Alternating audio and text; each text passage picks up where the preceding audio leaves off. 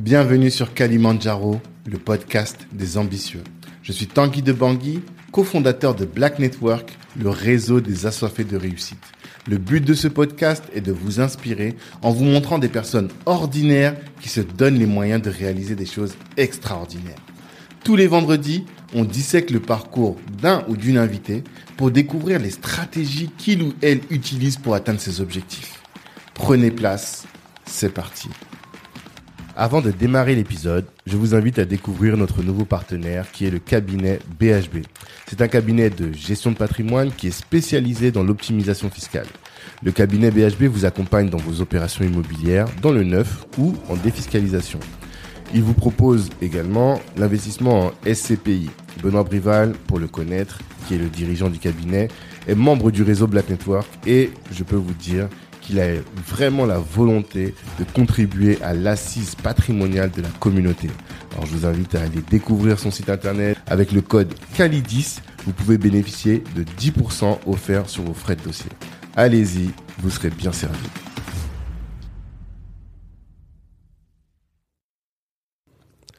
On est parti. Monsieur Oulaté, bonjour. Bonjour Tanguy. Ça va? Ça va très bien et toi? Très très bien.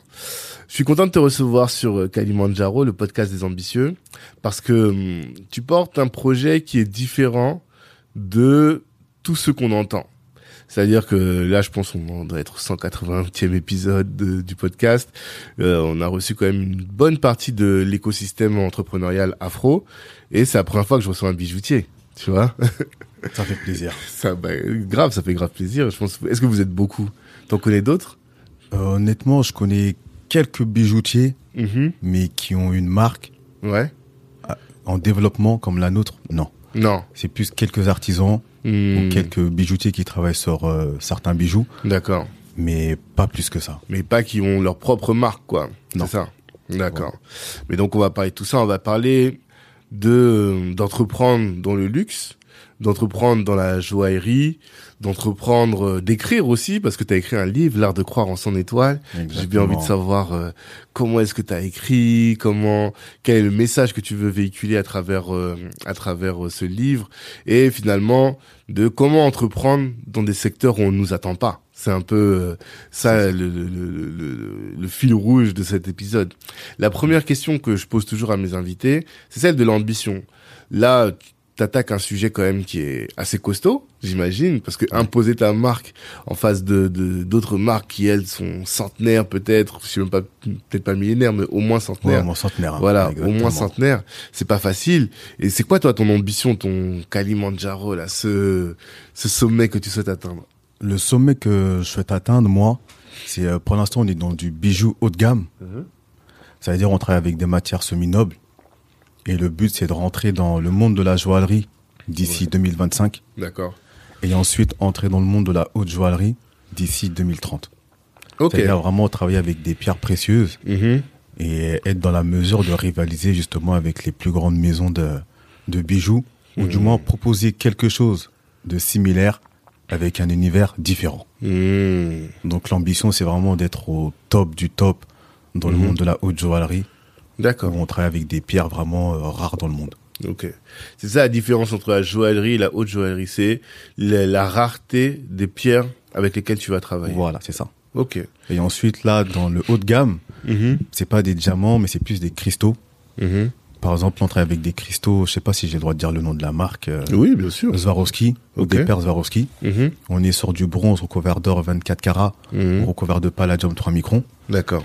Et quand on va passer dans la joaillerie, là, on va travailler avec des pierres précieuses, Mhm. c'est-à-dire tourmaline, saphir, le diamant. Mhm. On a déjà l'équipe pour, mais on Mhm. prend le temps d'apprendre encore quelques codes Ouais. pour rentrer dans cet univers-là. Mais c'est quoi? C'est une question de de budget ou une question de de staff? C'est quoi Qu'est-ce qui fait que tu vas pas direct dans la haute joaillerie? Ou en tout cas la joaillerie Joaillerie. Ouais. Euh, je pense qu'il y a une question de budget déjà, Mhm. mais aussi il y a une question de maîtrise de certains codes et de connaissances. Mhm. Ça veut dire que avant de rentrer dedans, je vais être sûr quand même de maîtriser certains codes Mhm. et même au niveau des législations, Mhm. c'est vraiment différent. C'est D'accord. comme si je repartais de zéro. Ok. Donc je prends le temps de d'apprendre ce processus de travailler avec des personnes qui sont déjà dedans, mais qui me forment. Ouais. Et quand je vais me sentir prêt, et honnêtement, je, le, je me sens prêt. Bizarrement, cette année, Ouais. je pense que je sortirai un bijou euh, Mhm. gamme joaillerie.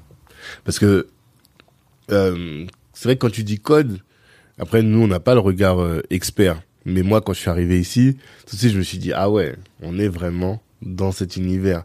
Les Merci. couleurs, le noir, l'or, le, le beau grain sur les photos. Enfin il y a tout un un, un branding. En tout cas, au niveau du branding, les codes, ils sont euh, Ah, au max, merci. quoi. Vraiment, moi, je le dis, et je te l'ai dit tout à l'heure, et je Ouais, le dis au dit. micro, j'ai été agréablement surpris. Et c'est aussi pour ça que j'aime bien me déplacer euh, dans les boîtes des gens, parce que finalement, il y a ta personnalité qui reflète, il y a ton euh, ton branding qui ressort de tout ça. Et là, on voit, pour moi en tout cas, au niveau du branding, les codes, ils sont parfaitement euh, respectés. Ah, ça fait plaisir. C'est-à-dire que le travail, il est bien fait. Franchement, il y a rien à euh, dire. Mais après, c'est quel code, toi À quel code tu fais référence? C'est dans la qualité Mhm. encore des pubs qu'on va sortir D'accord. et dans les euh, lieux de réception. Ok. Par exemple, là, moi, pour euh, avoir cette image, je travaille ma marque de bijoux haut de gamme comme si c'était une marque de joaillerie. Hmm. Mais par contre, je sais qu'il y a certains points que je dois améliorer. Hmm. Ça veut dire que même quand une personne qui crée une marque qui est dans ma gamme en vrai, Mhm. elle, va, elle, elle va penser que je suis déjà dans la joaillerie. Ouais. Parce que j'ai les vitrines, j'ai la présentation, tout ça. Hmm. Mais moi, vu que j'ai déjà vu le monde de la joaillerie, je sais que par exemple, rien que les lieux de réception, Mhm. ça compte beaucoup dedans. D'accord. Après, tu as les, euh, tous les processus de sécurité. Mhm. Ça aussi, ça change. Et c'est Mhm. des choses à mettre en place pour pouvoir justement euh, ben, faire son travail correctement et en toute sécurité en vrai. D'accord. C'est ça qui... euh, Non, mais c'est intéressant. Vraiment intéressant. Alors, euh, est-ce que tu peux te présenter pour les gens qui ne te Ouais. connaissent pas? On a, on est allé directement dans, dans l'ambition, c'est ce que je fais toujours.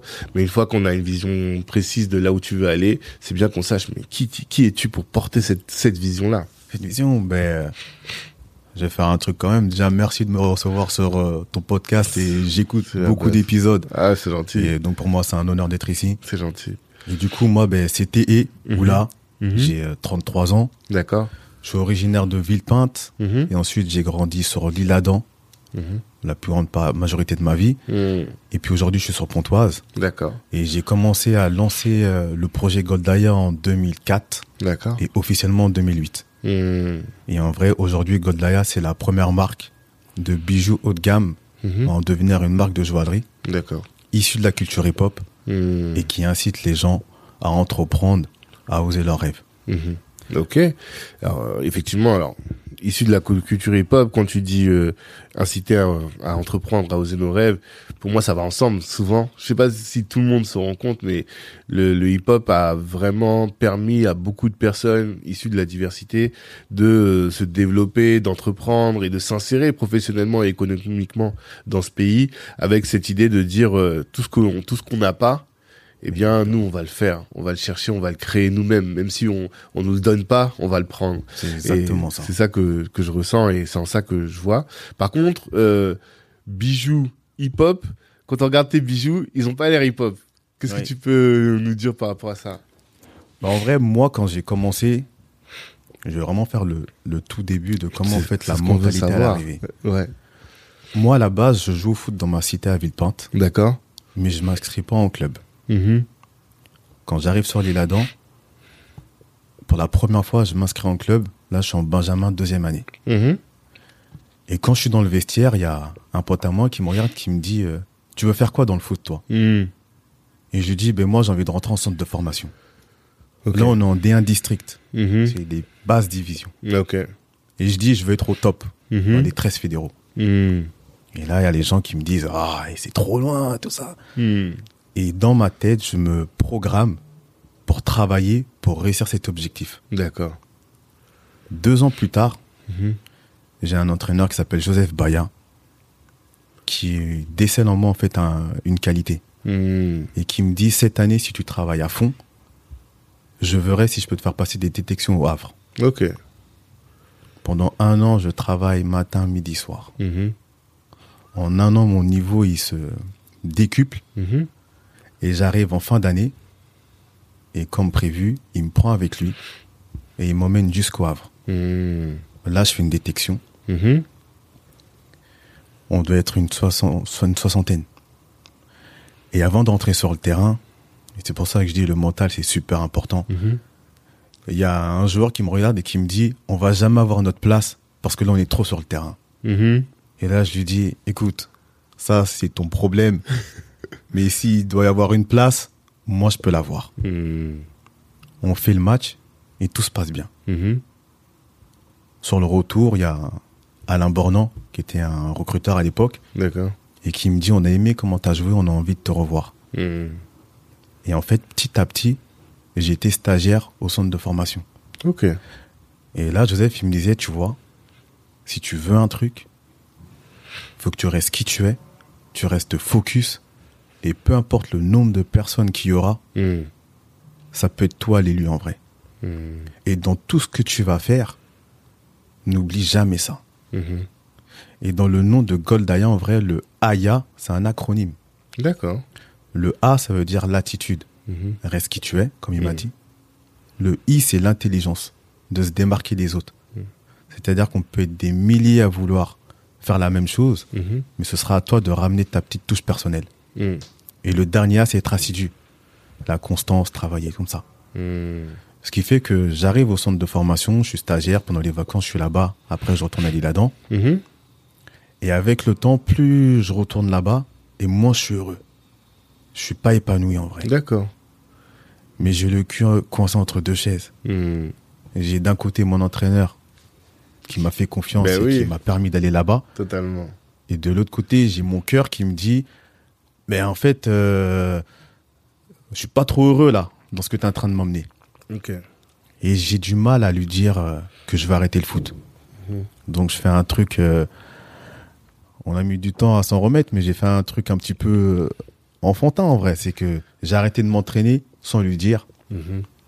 Et dans le foot à haut niveau, ben, ça paye cash. Quand tu Mhm. t'entraînes pas, ben, tu perds le niveau et puis ben, t'es expédié. D'accord. Et c'est ce qui s'est passé. Mhm. Ce qui fait qu'après, ben, on s'est quitté sur, euh, on va dire, un mauvais terme. Mhm. Et on s'est plus parlé pendant pff, 14 ans. Ah ouais? Ah oui, c'est c'est un Celui je croyait en dedans. toi, il a misé sur toi et finalement tu l'as déçu et donc euh, vous êtes ça a Exactement. rompu quoi. Je m'en souviens, on faisait un match euh, à Auxerre. Je m'étais pas entraîné. Je commence titulaire. Au bout de 14 minutes, mon premier souffle, Mhm. il me dit c'est la fin du match pour toi. Et t'as pas pu trouver le second souffle? J'ai pas pu trouver. Et il me fait jouer toute la mi-temps, mais après l'entraîneur il dit bon ben ton joueur il est pas sérieux, Mhm. reprends-le. Et s'il est sérieux, on essaiera de le reprendre. Et en fait, de Auxerre à jusqu'à Lille-Adam, mon entraîneur il me ramène à la maison. Il me dit quand tu seras sérieux, rappelle-moi. Ah, Et c'est vraiment là en vrai que ça, ils quoi. se séparent. D'accord. Mais quand j'arrive à la maison. Bizarrement, j'ai une sorte de libération. Ouais, bah, je vois très bien. Je vois très bien. Et je commence à dessiner. Mhm. Parce qu'avant, je faisais beaucoup de graffiti. Tu ça. t'avais quel âge là à ce moment-là? Là, j'ai euh, 14 ans. D'accord. Donc à 14 ans, tu te dis bon, je me sens pas euh, à l'aise avec le fait de faire du foot. Bon, je me sens pas épanoui dans, ma, dans une prochaine, une possible carrière de footeux. Mm.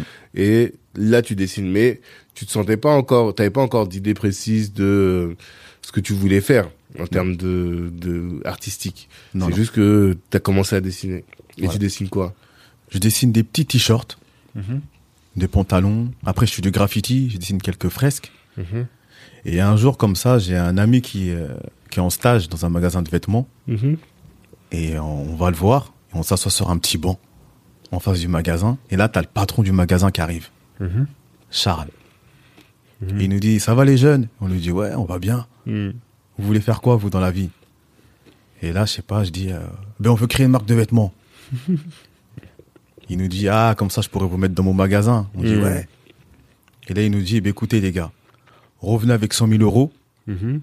et euh, créez une collection et je vous place dans mon magasin. 100 000 euros Et là, dans ma tête, Tu je me dis, mais 100 de 000 quoi il parle, lui Le mec, il a 15 ans, il t'a dit 100 000 euros. Genre, t'allais le payer pour. euh, Enfin, je sais pas qu'est-ce qu'il voulait que je fasse? lui dis, mais lui, il veut vraiment m'éteindre, en fait. Il Mm. veut pas que je me dise, ah bon, c'est impossible. Mhm. Sauf qu'à ce moment-là, Mm. moi, je dessine. Je sais que 100 000 euros, c'est trop loin, Mhm. mais je sais qu'il y a moyen de faire quelque chose, en fait, pour y arriver petit à petit. Mhm.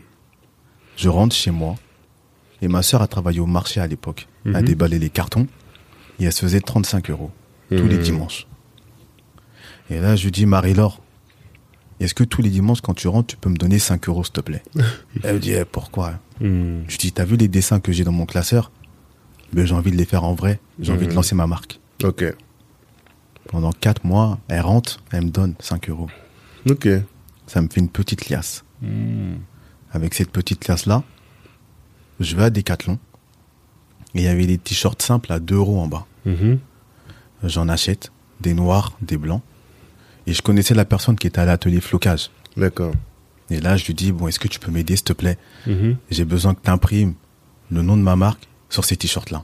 Mhm. Il me dit, ah, t'as un projet? Je dis, ouais, je vais lancer ma marque. Et t'avais dessiné un logo déjà? Voilà, j'avais écrit, c'était que le nom de la marque. Ok. C'était pas Goldaya. C'était Aya Ambition. Aya Ambition. Ok. Et du coup, il me fait euh, la découpe et il me floque Aya Ambition sur tous mes t-shirts. Mhm. Je prends les t-shirts Mhm. et là, j'arrive à les vendre dans la rue. C'est-à-dire, les mecs de ma ville achètent tous mes t-shirts. Mhm. Et on est en quelle année là? T'as dit 2004, c'est- ça? Quand tu parlais de Là, on- 2004 là, je commence à dessiner, mais après, on arrive en 2006, 2007. Ok. Et quelles étaient tes références? Parce que il y a eu une époque comme ça du streetwear. Ouais. Euh, C'était en quelle année? Ouais, c'était euh, les c'est ça, années de Mohamed années Dia. 2000, ouais, mais c'est l'année euh, ouais, 2000. Dirais Dia, c'est des précurseurs, mais après, tu vois, t'as eu tous les... euh, euh, comment ils s'appellent Homecore, euh, Banga Style, je sais pas si ça Oui, bien quelque sûr, chose. exactement. Voilà, ouais. Banga, il faisait des sérigraphies sur les, pour les auditeurs, des sérigraphies sur euh, des t-shirts avec des beaux tags. Oui, Euh, souviens, exactement, On à ouais. Clignancourt pour acheter ça. Ouais, c'est c'est l'époque vers 2008, 2009, Ok. 2010, tout ça. D'accord. Et donc toi, tu voyais ces gens-là et ouais, tu te projetais comment? Qu'est-ce que tu te disais? Qu'est-ce que tu avais comme vision à cette époque-là précisément? À cette époque, en fait, la personne moi qui débloque mon ma pensée limitante, c'est je vois un reportage de Mohamed Dia sur M6 Ok. et j'écoutais beaucoup de déjà de rap et je Mhm. regardais les pulls de Arsenic, ils avaient Ouais. un pull Dia dessus. Ouais, ouais, ouais. Et je vois Mohamed Dia et j'arrive à m'identifier. Hmm. Ça veut dire de là, je me dis euh, waouh, ce qu'il est en train de faire, c'est incroyable. Mhm. Ensuite, je vais jusqu'à Clignancourt Mhm. et il avait un stand au marché Malik. Ouais. Et là, je vois ses survêtements. Hmm. Je commence à acheter. D'accord. Ça veut dire que moi, à la base, mon frère, il me passait tous les survêtements Lacoste. Mhm. Et quand je vois Dia, eh ben, je m'achète, j'économise et je m'achète ses survêtements à lui. Hmm. Et je me dis, ah, je me reconnais vraiment en lui. Ok, Ouais. je vais commencer. Mhm. Et après, je vois d'autres mates aussi. Il y avait Comate, Ouais. il y avait les pulls aussi Kaira, il y avait, il y avait Il y pas mal plein de. Le streetwear était vraiment à la mode à, à cette époque, ouais. Et en gros, ben, je m'identifie à ça. Mhm. Et euh, de l'autre côté, je m'identifie aux rappeurs américains parce que je tombe sur un reportage de Master P Mhm. et Sid de Shockers. D'accord. son frère.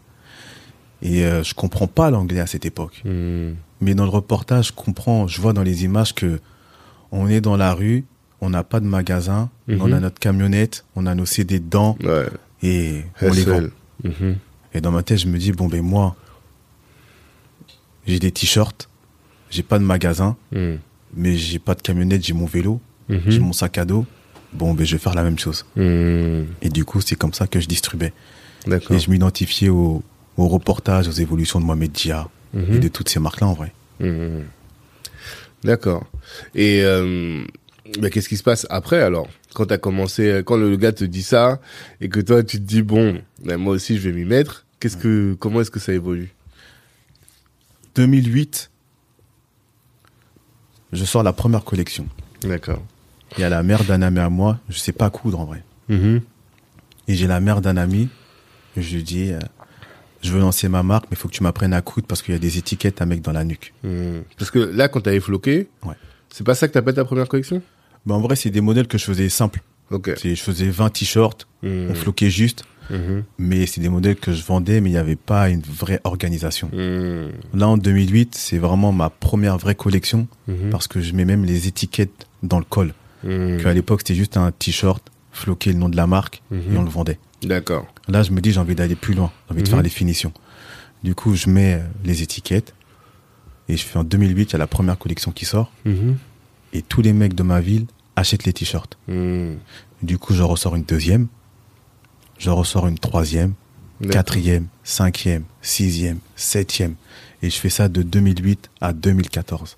Ok. Mais tu faisais quoi à côté? T'allais à l'école? Ouais, j'allais à l'école. T'as fait quoi comme études, comme formation? Moi, j'ai fait un bac euh, STG. Ok. Ensuite, j'ai fait un BTS MUC, Mhm. Management des activités commerciales. Ouais. Et en vrai, pendant mes études, Tout ça, tu faisais en parallèle. je faisais ça en parallèle. Hmm. Et toi, tu t'es toujours dit, ça, je le fais pas comme euh, une petite activité à côté, c'est mon objectif. Oui. Ok. Je voyais loin. Honnêtement, j'avais envie de... Déjà, à cette époque, j'avais envie de révolutionner le monde de la mode en Hmm. apportant des nouvelles idées. Mais justement, alors, parce que finalement, là, dans la description que tu fais, tu fais du streetwear. Ouais. Qu'est-ce qui était, qu'est-ce qui faisait la différence entre un produit Aya Ambition et euh, le reste du streetwear au-delà de la marque? C'est le message que je véhiculais. Ça veut Mhm. dire qu'en fait, visuellement, pour moi, j'ai toujours dit qu'un t-shirt reste un t-shirt. Par contre, le message que le t-shirt transmet est différent. C'est-à-dire que ça, je l'ai réellement compris un jour où on m'a mis en face de moi cinq t-shirts vierges. On m'a fait dessiner des logos de marques que j'aimais bien. Et on m'a dit, si tu dois en choisir une, ce serait laquelle? À l'époque, j'avais pris Versace. Et maintenant, on m'a dit, mais pourquoi tu t'as pris Versace? Je lui dis parce que j'aime son message, j'aime son univers, j'aime même le fondateur, comme il était, vraiment ce côté audacieux. Et en gros, on m'a dit, si toi, parmi tous tes concurrents, t'arrives à ce que les gens disent, on choisit Goldaya parce qu'il représente ça, il nous inspire ça, t'as Mhm. gagné. Ouais, je vois. Et du coup, c'est comme ça que je me suis différencié parce que je transmettais. Mhm. J'étais vraiment dans cet état d'esprit de si on veut faire quelque chose, peu importe où on commence, venez on commence et venez on le fait. Mhm. Faut pas qu'on se limite, faut pas qu'on dise parce qu'on n'a pas les moyens, on peut pas commencer, ou on va pas attendre d'avoir les moyens Mhm. pour commencer. On va faire avec ce qu'on a sous la main, on va s'organiser Mhm. et on va construire. On va transmettre parce que ce qu'on fait aujourd'hui reste dans des années à venir. Mhm. Et tous ceux de ma ville ont compris ce message. Mhm. Et aujourd'hui, quand je te dis que sur euh, 11 amis d'enfance, il y en a 9 qui sont entrepreneurs, qui ont ouvert leur structure, Ouais. c'est qu'aller là-dedans, c'est une ville en vrai où c'est un vivier d'entrepreneurs. Mhm. On a tous grandi comme ça. Et comment tu l'expliques? C'est c'est parce que c'est pas forcément toi, ton impact. Ou comment est-ce que tu expliques justement que dans votre secteur, il y a eu beaucoup d'entrepreneurs? Est-ce que hum, c'est l'influence euh, valdoise, les tous ceux du les grands là justement d'Arsenic, euh, Sarcelles, où on sait que là-bas là il y a vraiment un vivier d'entrepreneurs. Est-ce que c'est des choses comme ça qui t'ont inspiré? C'est des choses comme ça. Ok. En vrai, c'est des choses comme ça parce que euh, j'ai été très branché euh, rap de par mon grand frère Mhm. qui euh, était vraiment un peu partout et qui m'a ramené tous les CD, Hmm. cassettes de rap français D'accord. et de rap américain. Hmm.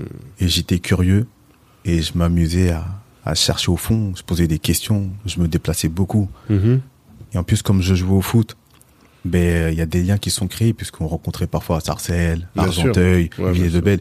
Et du coup, ben il y a des joueurs avec qui on reste en connexion Hmm. et on pose des questions. D'accord. Et du coup, ces gens-là, ils m'ont vraiment inspiré. Et ensuite, en revenant dans ma ville, ben on, on parle de ce qu'on Ouais. de ce qui nous inspire. Bien sûr. Et du coup, on transmet le message. Hmm. Et après, on, Et toi, t'es d'où à l'origine? T'es, ça vient de quel pays? Moi, je suis ivoirien marocain. Ah ouais? Ouais. Ok. Mon père, il est ivoirien, Hmm. près tribu des Guérés. Ok. Et ma mère, elle est Guéré ivoirienne marocaine. Ah, j'ai jamais Elle est entendu. d'Oujda. Ouais. Ok. Ta mère est ivoirienne marocaine? Ouais. Donc c'est les Marocains qui ont émigré au... en Côte d'Ivoire il y a longtemps. Ouais. D'accord. Parce qu'il y en a, il y, a un- il y a un humoriste là comme ça. Là. Comment il s'appelle? Tu vois pas? Hmm. Un humoriste marocain qui est, qui est de Côte d'Ivoire. J'ai oublié son Ah, nom. j'ai eh, bon. trou de mémoire, je sais. Ouais, je vois c'est qui, je vois très bien c'est Ok, qui. d'accord. Non, mais, et, parce que moi, je, je pensais plus Bénin-Togo, tu vois. Mais, euh, Il y en a beaucoup qui pensent ça. hein. ouais, le Ils nom c'est... Ou alors, euh, des fois, ils pensent que je suis un entier. Ah, peut-être si on n'a pas ton nom, peut-être. mais quand on entend le nom, pour moi, ça sonnait plus euh, Bénin, Togo. D'accord. Côte d'Ivoire. Tribu des guerriers. J'ai jamais entendu cette tribu. C'est où? C'est nord, sud, est, ouest? C'est West. Ouest? Ouais. Ok. Ouais, tribu des. C'est- Après, c'est euh, mon père, il est vraiment de, de Djokwe. Mhm. Et puis après, je sais qu'il a vécu Yamsoukro. Mhm. Et après, ils sont venus euh, directement Mhm. là. Mais j'ai encore toute même ma famille qui est à Yamsoukro, vraiment, ouais. Ok. Yamoussoukro, la capitale euh, administrative Mm. de, de la Côte d'Ivoire. D'accord. Et bon, ça, on pourra en parler après. Est-ce que tu as du business là-bas? Est-ce que tu t'y vas ou? C'est pour cette année. Ouais. D'accord. Il y a mes tantes et tout qui étaient venues même l'année dernière. Ok. Et elles ont vu les bijoux et tout. Mm. Elles m'ont dit, mais il faut vraiment que... Parce qu'à Abidjan, en termes de dynamisme économique, c'est autre chose. hein. Franchement, euh, donc parmi les pays en Afrique, on sent qu'en tout cas dans l'Afrique francophone, il y a quelque chose de particulier et le, tu peux faire des bons, je pense, plus rapides que ce qui se passe ici. C'est incroyable. T'es la quatrième personne en moins de deux semaines. Ah ouais, qui dit ça? Franchement, j'étais à Abidjan en novembre 2021 et une grosse, grosse, grosse claque, quoi. Grosse, en tout cas, faut y penser. Donc, ouais, alors, pour revenir encore à, à- à tout ce dont on parlait, toi, tu fais des t-shirts, t'étudies à côté, tu fais les t-shirts en te disant que euh, tu vas te développer dans le luxe, enfin non, plutôt en faire ton métier. Oui. Mais est-ce qu'il y avait une vision luxe haut de gamme à ce moment-là? Pas encore, parce que c'était pas encore dans l'air du temps. hein.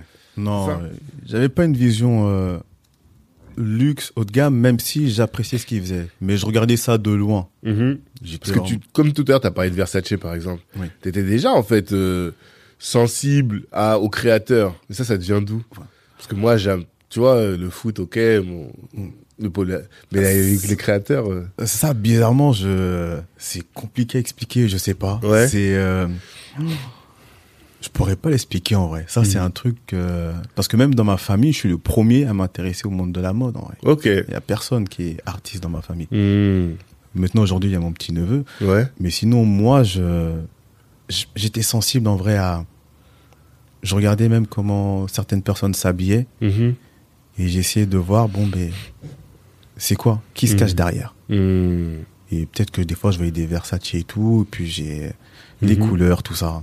D'accord. C'est vraiment, je sais pas. Je pense que c'est une fibre que j'ai en moi comme ça. Ouais. et Et depuis toujours, t'as toujours, euh, tu t'es toujours renseigné sur les créateurs, tout ça? Oui.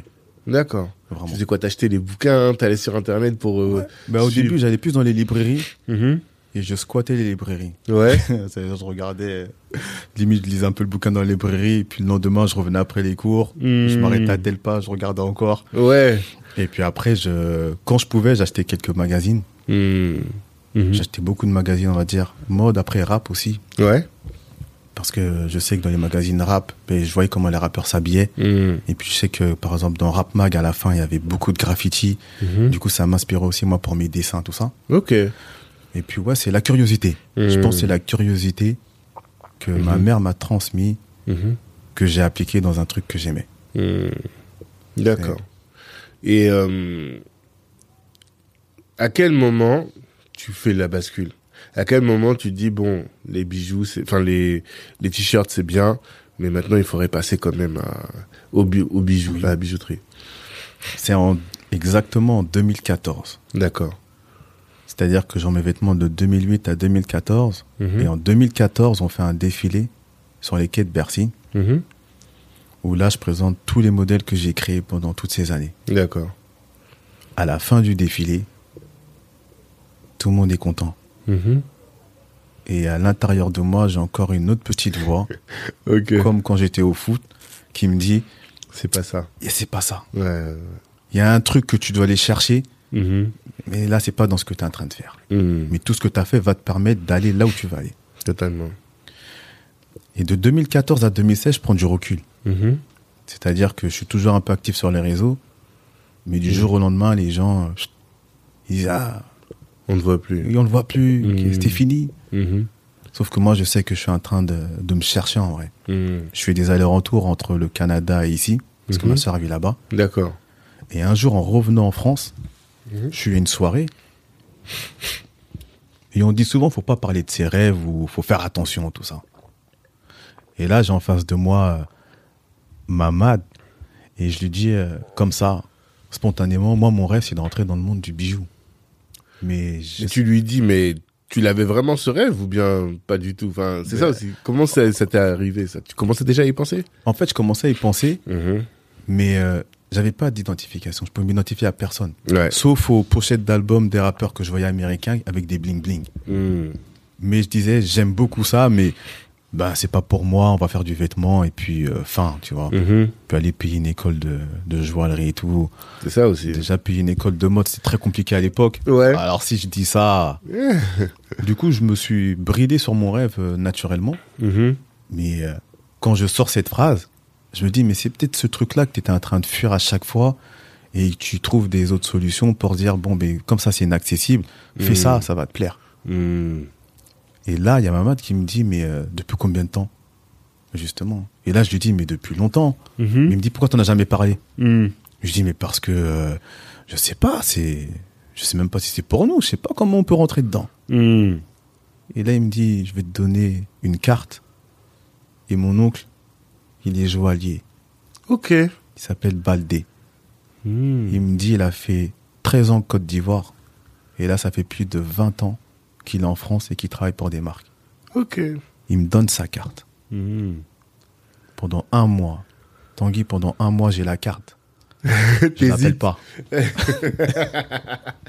T'as peur de rentrer dans ta destinée. J'ai peur. Ouais, je vois. Je connais Je ça. me dis, mais je vais l'appeler, je vais lui dire quoi? J'ai pas fait d'école, Mhm. je connais pas grand chose, j'ai Mhm. juste quelques croquis. Mhm. Donc j'ai pas envie de, de passer pour un, pour un con devant lui. Mhm. Mais un jour comme ça, je l'appelle. Je lui dis allô? Oui, bonjour monsieur. Ben, je viens de la part de votre, de votre cousin. Est-ce que euh, ce serait possible de vous rencontrer? Parce que j'ai un rêve en vrai, c'est de rentrer dans le monde du bijou. Mais je vous le dis clairement, j'ai pas fait d'école, Je sais pas par où passer. je sais pas par où passer. Mhm. Mais par contre, je suis quelqu'un de sérieux. J'ai une vision Mhm. que j'ai envie de transmettre à travers ça. Mhm. Il donne rendez-vous le lendemain à l'atelier. Le lendemain, je lui montre mes croquis. Mhm. Et là, il me dit euh, Bon, ben c'est quoi le message qu'il y a derrière ça? Mhm. Je lui dis Je trouve que, je pense que dans la vie, on a tous des rêves enfouis en nous. Et le but, c'est d'avoir le courage de le dire et de tout faire pour les réaliser.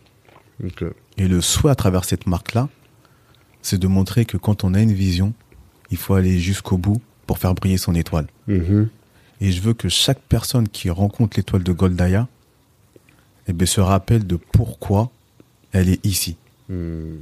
Et si elle a commencé quelque chose, que ce soit un projet professionnel, personnel, de famille, ben, qu'elle se batte pour faire briller cette étoile le plus longtemps possible. Mhm. Et je dis, c'est une marque en vrai d'espoir, de transmission et de motivation pour toutes les générations qui vont venir. Mhm. Et le meilleur moyen d'incarner ce message-là, c'est de montrer mon parcours. Mhm. Comme ça, quand les gens vont voir d'où j'ai commencé et où on termine, Mhm. ils vont se dire, bon, ben, le mec qui crée cette marque-là, c'est pas un beau parleur. Ouais. On a vu où il a commencé, mais là où il a atterri, personne ne l'aurait pensé. Mhm. Il voit le logo et il me dit, je vais le montrer à mon équipe. Mhm.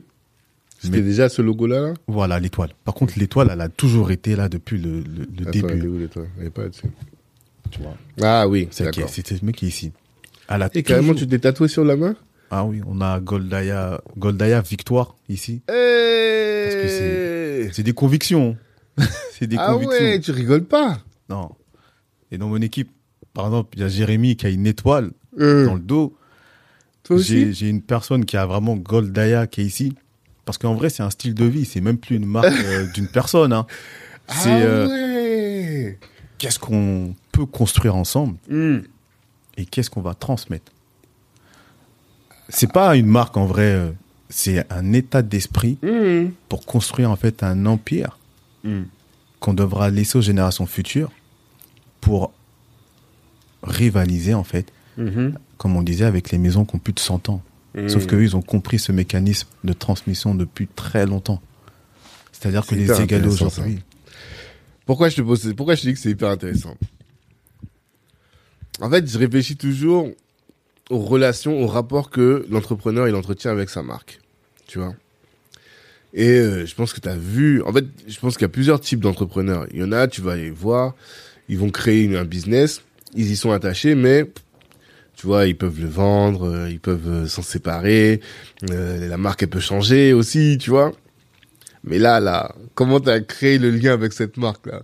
Si demain tu as un investisseur qui arrive et qui te dit il faut que tu t'appelles euh, Bijou et O, tu vois, ou je sais pas, les noms un peu là tu peux pas. Non. Il y, a- y a rien qui pourrait te faire changer. Non, il y a Et rien. cette boîte là, c'est till I die quoi. C'est ça. En vrai, pour te dire, cette boîte, c'est une boîte qu'on doit transmettre. C'est-à-dire que même là, quand je vois mon neveu qui a été inspiré et qui me dit, bon, ben, si je dois la reprendre, je me forme dès maintenant. C'est le premier de la famille qui est entré dans une école de mode, là. Ok. Il a quel âge? Il a, il a 16 ans, là. Ok. Il a commencé ouais, à 14 ans. Hmm. Et en gros, je lui dis, mais c'est ça le but, en vrai. C'est de, que je te transmette. Nous, on fait la création de richesse. Hmm. Toi, tu reprends. Tu fais l'expansion, Mhm. et ensuite après les générations futures derrière qui viennent et c'est comme ça en fait qu'on va construire un Mm. empire et faire pousser des bâtiments du sol avec notre enseigne mais avec des valeurs qui nous correspondent Hmm. à travers lesquelles on peut s'identifier et surtout apporter une nouvelle vision sans attendre que les autres nous l'apportent. En Hmm. fait, c'est ça le vrai message de la marque, c'est on a toutes les richesses sauf que nous, on a mis du temps à comprendre comment les exploiter. Ouais. Ceux à l'extérieur ont compris ça. Mhm. Mais ils ont tellement d'avance que, comme tu dis, si demain ils viennent et qu'ils disent on a trop d'avance, vous faites un bon truc, on va vous racheter. Ouais. Si on n'est pas solide face à ça, face à un gros chèque, on va. Toi, tu vas jamais vendre. Non. Hmm. C'est le seul moyen, comme je dis, de créer une grande maison de couture Hmm. à hauteur des grandes marques comme tu peux voir à côté, pour pouvoir en vrai être force de proposition et euh, ouais pouvoir rivaliser avec eux tout en, en ayant notre identité. Hmm. C'est-à-dire qu'on va pas vendre, mais on peut faire rentrer des investisseurs. tu sais, Ouais, vraiment, ouais, ouais. Ça c'est pas un problème. Mais ensuite, vraiment, moi, ce qui m'inspire, par exemple, le livre que je lis, c'est euh, Les Quartiers, Ouais. tu vois. Ou bien il y a même Hermès. Mhm. En vrai, c'est des maisons qui sont solides. Ils ont fait rentrer des investisseurs, Mhm. mais ils n'ont pas vendu. Ouais, c'est ça, en fait. Depuis tout à l'heure, là, j'essaie de, de réfléchir. Je regardais euh, récemment un reportage sur euh, Bernard Arnault, Arnaud. comment il a repris euh, LVMH et comment il a destitué finalement la famille Louis Vuitton, la famille Vuitton et tout. Et euh, je me dis, c'est triste pour la famille Vuitton. Parce qu'ils ont créé le truc, ils l'ont monté au, quand même à un certain niveau. Ouais. Et lui, il vient et il les, il les destitue. En tout cas, il les dé, dé- désapproprie. Je sais pas si le terme est bon, mais de, de ce qu'ils avaient. Toi, aujourd'hui, euh, pour pouvoir faire ça, ça suppose que toi, tu sois euh, suffisamment agile intellectuellement pour pouvoir switcher, tu vois. Parce que ce que j'ai l'impression, c'est que c'est difficile d'être le même fondateur ou, d'avoir le même fondateur pour emmener la boîte de 0 à 1, comme là tu es en train de le faire. Et demain, quand la boîte sera de 1 à 5, de 5 à 10, c'est très difficile d'avoir... euh, Bien sûr. tu vois? Mais, mais en vrai, justement, c'est ça qui est intelligent. Par exemple, dans les contrats que j'ai faits, moi, j'ai Dans les contrat de- contrats? Dans les contrats. Ouais. Moi, j'ai un contrat avec l'avocate. On a fait un contrat de licence de marque. Ok. Ça veut dire que demain, même si la marque a des, elle appartient, on va dire, à, à une autre personne, Mhm. j'ai toujours mon droit dessus pour dire attention, ça, ça correspond aux valeurs, Mhm. donc on peut le faire ou on peut pas le faire. D'accord. C'est pour ça que je dis, j'ai conscience qu'à un moment donné, faut faire entrer des personnes pour emmener Mhm. la boîte beaucoup plus loin. Ok. Mais par contre, faut qu'on arrive à garder un droit sur la marque Mhm. pour contrôler un minimum, justement, ben, le projet qu'on a créé. Mhm. Parce que si on vend la marque et que la personne change complètement l'identité, Ouais, ou part dans d'autres valeurs, Totalement. ce sera du travail gâché. Mhm. Donc je, je vais rester agile dessus. Ouais. Et je suis bien entouré. Pour comment est-ce que justement on peut céder des parts, faire entrer des personnes, des Mhm. actionnaires, des investisseurs, Ouais, ouais, ouais. mais pour que la marque garde son identité de base. c'est ça le, Franchement. le, le, le vrai, le vrai, le vrai combat et la stratégie, elle est comme ça. Ouais. Mais j'ai conscience qu'il faut faire entrer des, des investisseurs sérieux. Par exemple, à un moment donné, des personnes qui ont des connaissances plus poussées Hmm. pour Ouais. amener le, le projet à d'autres stades. Totalement. J'ai conscience de tout ça Mhm. et on est en train de voir comment est-ce qu'on peut placer ben, ces personnes là où il faut Hmm. pour, euh, pour gravir. Non, mais franchement, c'est original. Se faire taguer, enfin taguer, pardon, tatouer sa marque sur le corps, ça en dit long sur euh, l'implication, tu vois, de l'entrepreneur. Et euh, parce que je faisais un podcast récemment avec euh, Joséphine, une autre entrepreneur, qui me disait ta marque c'est pas ton bébé. Tu vois, ton business c'est pas ton bébé. Elle me montre la photo de mon WhatsApp, elle me dit ça c'est tes enfants ça. Mais ton et moi j'ai un attachement moi par exemple à Black Network. Et euh, je me suis retrouvé dans des dans des dans des réunions où des grandes personnes me disaient moi je peux rentrer dans ton truc si ça s'appelle plus Black Network. Tu vois, parce que le nom est stigmatisant, ceci cela et on commençait à réfléchir à changer de nom. Et mais moi j'y suis attaché et je me dis est-ce que c'est sain d'être aussi attaché? Voilà, toi comment est-ce que tu arrives tu réfléchis par rapport à ça? Ça, ça a été euh, avec le temps, j'ai appris à être attaché tout en étant détaché. Par exemple, avant, quand tu critiquais Goldaya, Hmm. je m'énervais. Ouais. Ça veut dire que et c'est réel. Hein. Hmm. J'étais un soir une soirée avec un ami Mhm. et il me dit écoute, moi j'aime pas ton t-shirt. OK. Je suis dans un mauvais mood, je m'énerve contre lui. OK. Il revient me voir plus tard, il me dit mais t'es t'as un problème toi. Hmm. C'est pas toi que j'aime pas, c'est Ouais. ton t-shirt. C'est ça. Toi t'es pas ton t-shirt. Hmm. Et il m'a dit il faudra que tu apprennes à dissocier les deux. Exactement. Exactement. J'ai fait un gros travail sur moi Mhm. et j'ai compris en fait ce qu'il voulait dire. C'est Goldaya, oui c'est mon bébé, mais en vrai même ton enfant il t'appartient pas au final. Exactement. Tu vois. C'est-à-dire moi J'ai du mal avec ça. J'ai une petite fille, je sais Mhm. que quand elle va grandir, Ouais. elle doit faire sa vie. Si je la retiens trop, c'est je- je- en fait je, je Tu l'emprisonne. vas en aller, vrai. ouais, tu vas aller teindre. Elle propre. Hmm. Et quand j'ai compris ça, je me suis dit ok, il faut que j'arrive à avoir assez d'attachement pour faire le travail avec une conviction hors norme, Mhm. mais en revanche, faut que j'ai la maturité d'être réaliste et de me dire ce truc-là peut s'en aller. Hmm. Et parfois, pour le bien des- du projet, il faut qu'il s'en aille. Mhm. Tout comme par exemple quand ma sœur a été partie au Canada faire un stage, Mhm. et au final, ça fait 13 ans qu'elle vit là-bas. Hmm. Mais quand elle est revenue, elle a dit à ma mère, j'ai envie de vivre là-bas parce que je sens que c'est là-bas que je vais réussir. Mhm. Ma mère, elle m'a dit, ça me déchire le cœur. Mais si c'est là-bas que tu peux t'en aller pour te développer, je dois accepter ça. Ouais, totalement. Eh bien, moi, c'est pareil. Ouais, ouais. C'est-à-dire, j'ai cet attachement-là. Mais je suis très lucide. C'est- Certes, c'est ici parce que c'est des valeurs que je vais garder avec moi, Mhm. mais si je vois que le projet il grandit et que je me dis, mais là, il est bien piloté, Hmm. je peux que le regarder avec le sourire. D'accord. Non, c'est intéressant. Et c'est pas facile à, C'est dur. à faire concrètement, quoi. Tu vois. Euh, là, depuis 2014, t'es sur cette, cette dimension, en tout cas sur ce nouveau Goldaya, là. Ouais.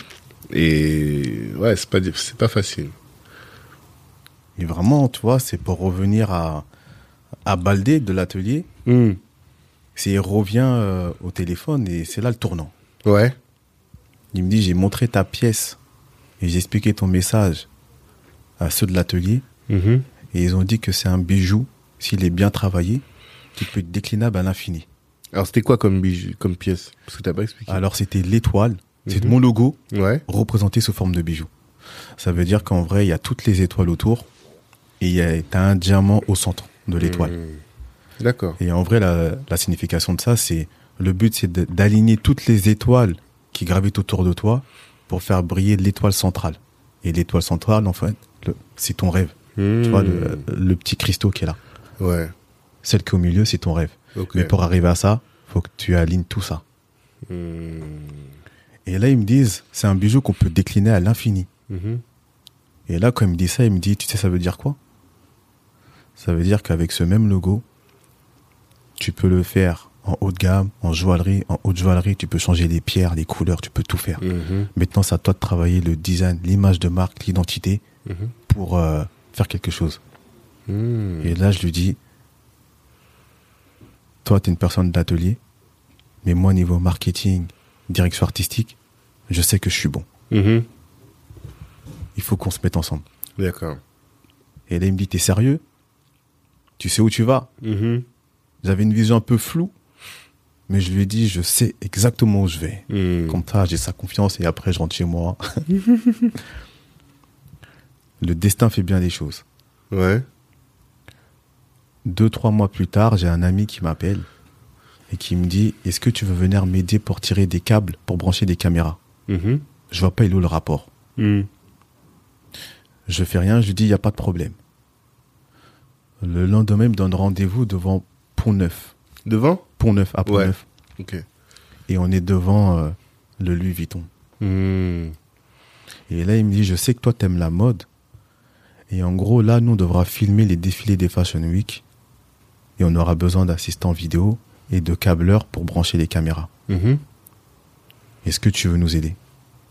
Et là, je lui dis, mais bien sûr. Hmm. Il me dit, là, en vrai, c'est l'occasion de voir des choses qui, que tu pourras pas voir en vrai. Totalement. Et pendant quatre ans, je suis dans tous les backstage de toutes les marques Ok. de luxe. C'est-à-dire que je m'imprègne concrètement de, des codes, de comment ils s'organisent, ils Mmh. s'installent, je de tout. Et moi, j'enregistre, je fais des vidéos, tout ça. Mhm. J'apprends la photo backstage là-bas, j'apprends la vidéo backstage. C'est ce qui fait que maintenant, les, le résultat, en fait, c'est tout ce que tu fais aujourd'hui, c'est le produit de l'apprentissage. Ce que tu as vu faire. Et c'est pour ça qu'aujourd'hui, tu as le sens de, de l'univers du luxe. Et bah, justement, alors, moi, c'est une question que je pose souvent. Qu'est-ce que tu peux conseiller aux jeunes qui se lancent et qui ont envie de se lancer dans le luxe? Parce que je trouve que le luxe, c'est euh, c'est exigeant, tu vois. C'est fin, raffiné. Comment est-ce que quel conseil tu pourrais leur donner pour que euh, ils puissent comprendre là où ils mettent les pieds? Le conseil que je peux leur donner, c'est euh, une citation qui pour moi résume tout le projet que j'ai écrit, c'est le réel luxe se fait avec le temps. Ça veut dire que il faut accepter un processus d'évolution et que pour arriver à une image très luxe, ça va mettre du temps. Mhm. Mais par contre, il faut qu'ils soient en action. Mhm.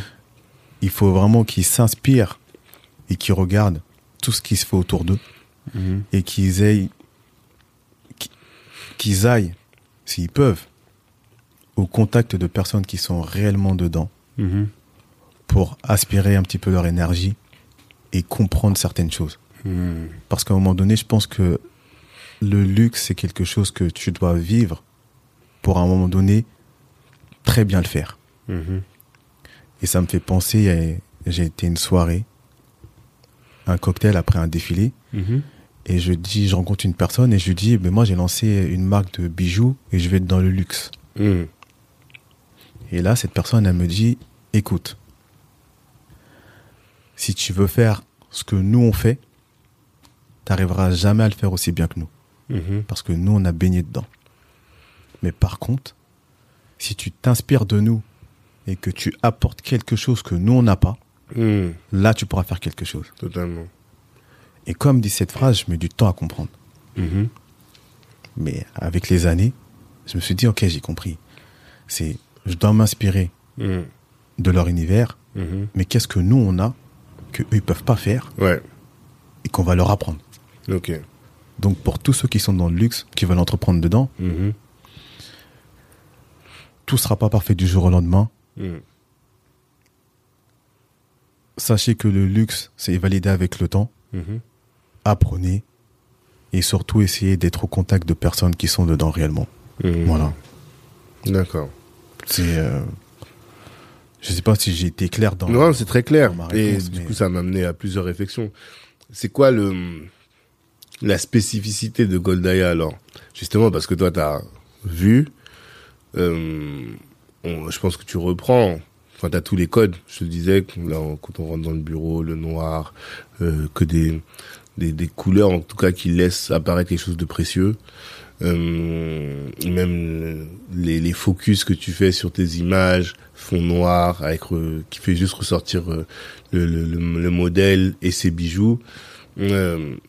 Euh, ça, c'est les codes. Maintenant, en quoi il y a une spécificité de Goldaya Qu'est-ce qui fait que partout où je regarde, je peux regarder, je peux passer et dire ah ouais ça c'est Goldaya, ça c'est personne d'autre. En gros, la spécificité, et ça, j'ai réussi à la trouver euh, avec le temps et grâce à la communauté qu'on a sur Instagram, qui est beaucoup adepte des marques de luxe, Mhm. c'est euh, l'énergie, l'authenticité et le dynamisme Mhm. qu'on rapporte dans tous nos visuels. Mhm. Ça veut dire qu'un bijou, ça reste un bijou. Totalement. Mais par contre, la mise en scène que tu vas mettre autour de la, de la création, Mhm. là, elle est différente. Ça veut dire que même nous, dans nos pubs de bijoux, on a cassé les codes de, de la pub bijoux glamour. Mhm. On est venu avec des beats plus hip-hop. Mhm. On est venu avec des attitudes de mannequin beaucoup plus affirmées. D'accord. Ça veut dire quand tu regardes un modèle Goldaya, Mhm. aujourd'hui on qualifie par exemple les modèles Goldaya femmes de femmes charis- charismatiques et classe. Mais ça, ça passe par le choix du modèle, ou plus, et ou c'est aussi quand le modèle est là, tu lui dis non mais là là t'es pas chez euh, X ou X marque, là t'es chez Goldaya, et chez Goldaya on fait comme ça, comme ça, comme ça. C'est exactement ça. D'accord. Ça veut dire que aujourd'hui elles savent. Mhm. Ça veut dire là tu vas sur, nos- sur nos derniers posts, Mhm. On dit euh, comment est-ce que vous reconnaissez à travers la femme Goldaya Mhm. Ok, c'est une femme qui est charismatique, qui est élégante, qui est affirmée, qui a Mhm. confiance en elle, qui va de l'avant. Tous les mots ils ressortent. Mhm. Quand on travaille avec elles, aujourd'hui elles savent comment se comporter. Mhm. Mais pour imposer ça, au début, j'ai fait de la pédagogie. C'est-à-dire, j'ai dit, devant l'objectif, je veux que tu plisses un petit peu les yeux. Je veux que tu prennes certaines pauses qui vont Ouais. donner plus d'allure.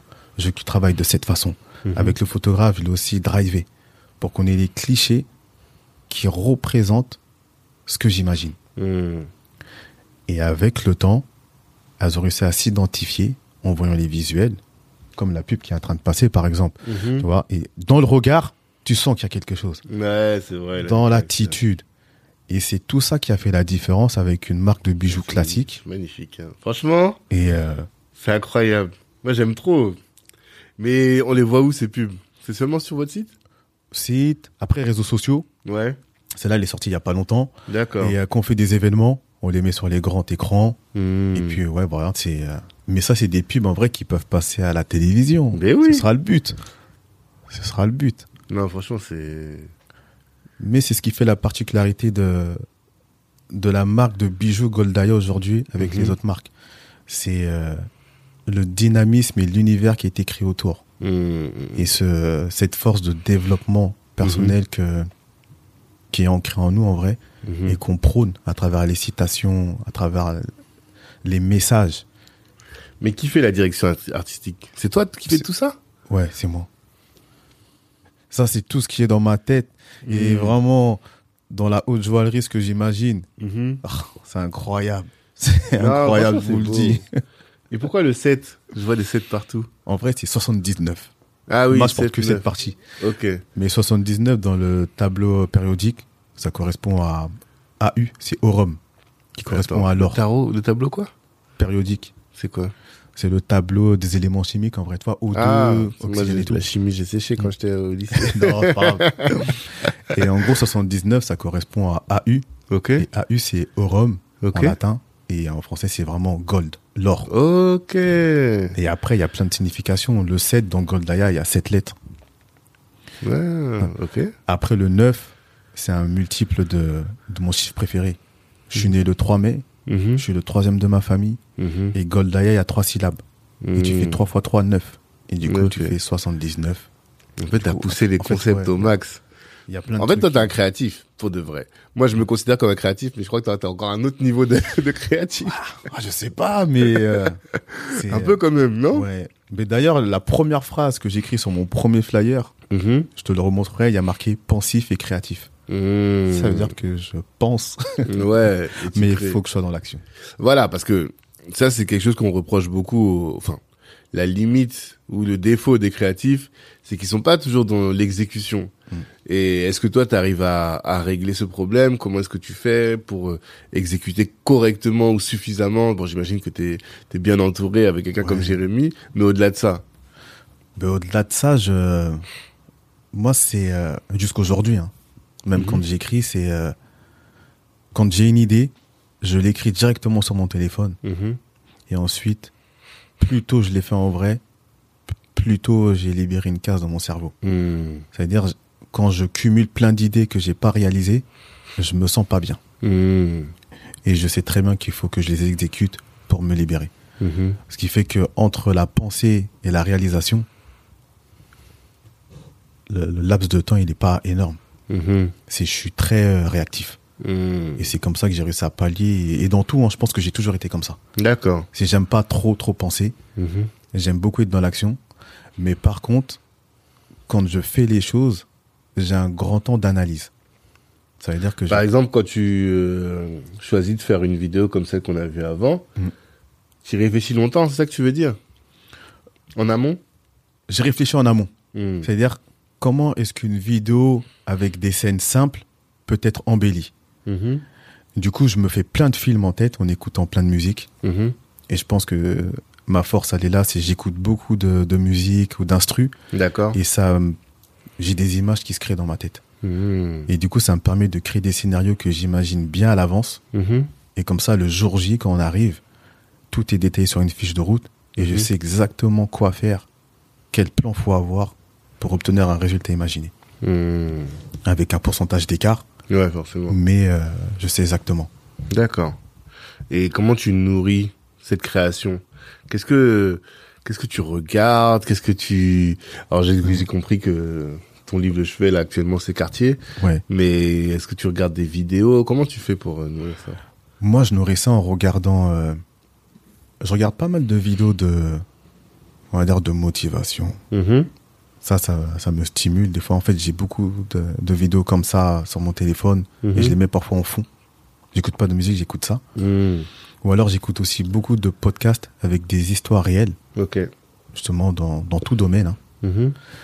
Après, je nourris ça aussi avec euh, mes proches qui sont entrepreneurs. Mhm. Et du coup, je leur pose des questions, je vois comment ils commencent. Mhm. Et euh, comme eux, ils sont proches de moi, je Mhm. peux m'imprégner de leur énergie. Forcément. Ils peuvent me répondre à des questions d'actualité. Mhm. Je regarde aussi pas mal de séries. Ouais. Et là, je suis à l'opposé. Je regarde des séries comme, euh, pour le coup, Narcos, euh, Snowfall. Ouais, rien à voir. Euh, ça n'a rien à voir. Franklin Saint. Ah, Exactement. Je regarde ces séries-là. ouais. Et après, dix minutes plus tard, je peux, enfin, à la fin de la série, je peux te regarder une série comme euh, Emily in Paris pour regarder le stylisme. Mhm. tout le monde. Je peux te regarder après des, des séries comme The Playlist. Mhm. Ça je connais pas. C'est sur Spotify. Spotify. Ouais, je- Et c'est Tout le monde m'en a parlé, mais j'ai pas regardé encore. Rapide à regarder. Mhm. J'ai mis, j'ai commencé à 22 heures. Mhm. J'ai fini, il était 5-6 heures du matin. Ouais, quand Mais bon, j'ai dit, je regarde tout ce soir. Ah, ça c'est des trucs après le lendemain t'es explosé c'est pas facile. Mais euh, ça me permet de voir que parfois, quand tu as une vision, Mhm. faut que tu ailles vraiment creuser Mhm. au bout pour trouver ce qui va faire la différence. Mhm. Le petit détail Mhm. qui va... Et ça me redonne même de l'énergie. Ouais. De me dire que c'est les montagnes russes. Et il y en a beaucoup qui ont frôlé le... qui ont même ont été sous le sol, Ouais. mais qui sont remontés. Ils sont montés totalement. Et je vois des films comme The Founder, tu Mhm. vois, de Euh, Ray Kroc pour euh, McDonald's. ouais, McDonald's. ouais. Ça me motive. Je vois les films de Steve Jobs. Mhm. J'avais regardé plusieurs versions. Et, et ça me motive. Je regarde des reportages sur euh, Elon Musk. Mais après, c'est des personnes qui sont loin. Mhm. Mais ceux qui m'inspirent, c'est vraiment mon cercle proche en vrai. Mhm. Des gens en vrai. C'est fou, hein, mais c'est des gens comme toi en vrai. Mhm. Je vois même des gens comme Jérémy quand ils progressent. Mhm. Des gens comme Mamad, comme Dimitri, qui ont lancé Mhm. leur business Ouais. et qui me disent voilà, aujourd'hui c'est comme ça. Ça me Mhm. motive. Mhm. Et ça nourrit mon esprit. Et après, ben, je regarde tout ce qui est vidéo de mode et tout. Hein, Mhm. parce que j'ai une bonne formation dedans. Ouais. Parce qu'après, tu- tu t'es formé Ouais. Après ton BTS, tu as fait une formation vraiment dans le, le, le secteur du, de la mode. Ben, en vrai, ce qui s'est passé, c'est quand Nico, là, il m'appelle pour être câbleur Ouais. et que je suis dans les backstage, Hmm. il y a Michel, qui est lui directeur Mhm. pour le streaming, et il voit en moi une qualité. Mhm. Il me dit, mais t'as un œil pour faire de la photo, vidéo. Et il me dit, tiens, prends l'appareil photo. Non, mais c'est clair, parce que franchement, je regarde les vidéos, si c'est toi Oh, qui as fait la. DA là, mais c'est pas toi qui as fait la réal. Non, la Real, Ok. c'est pas moi. Et la Real, justement, c'est Flo, Florent, là, qui Ok. travaille avec moi depuis trois ans. Mhm. Et il a réussi à s'imprégner, à comprendre mon univers. Tout comme Jérémy a compris mon univers et fait de la, vi- de la photo backstage aujourd'hui qui est incroyable. Mhm. Et, euh, D'accord. et le déclic, c'est quand je suis dedans. Mamie Cat Hmm Non. Oui, oui, oui. C'est elle. Oui Ok, d'accord. Exactement. C'est la femme de mon gars. Elle est, on était à l'événement Inspire de Herman Ok. et c'était une speakeuse. Elle a parlé, elle a raconté son, euh, son Hmm. parcours. Ok.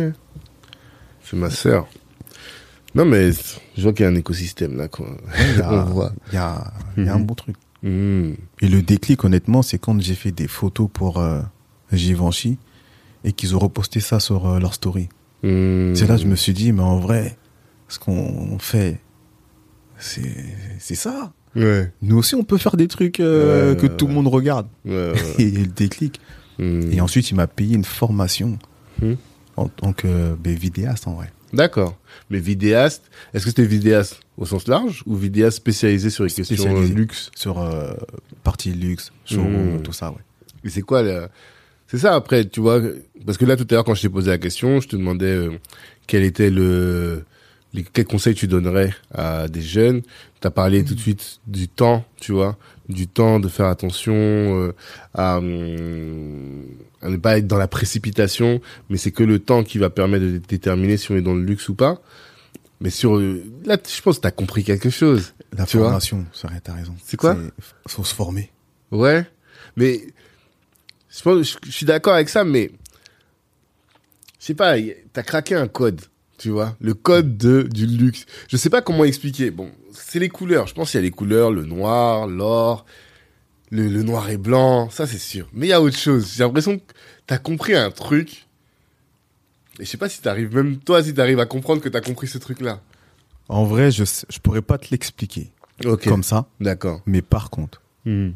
je sais que j'ai compris un truc Mhm. dans ce monde-là, Ouais. que si on va au bout de l'idée, Mhm.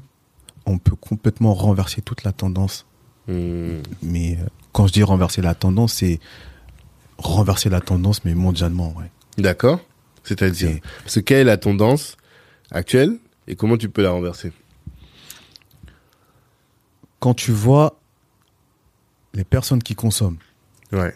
tu vois la culture hip-hop, les personnes qui sont mises en avant, mais quand tu regardes les fondations, par exemple des marques qui Mm. utilisent ces personnes-là, les valeurs de base, c'est pas les mêmes. Mhm.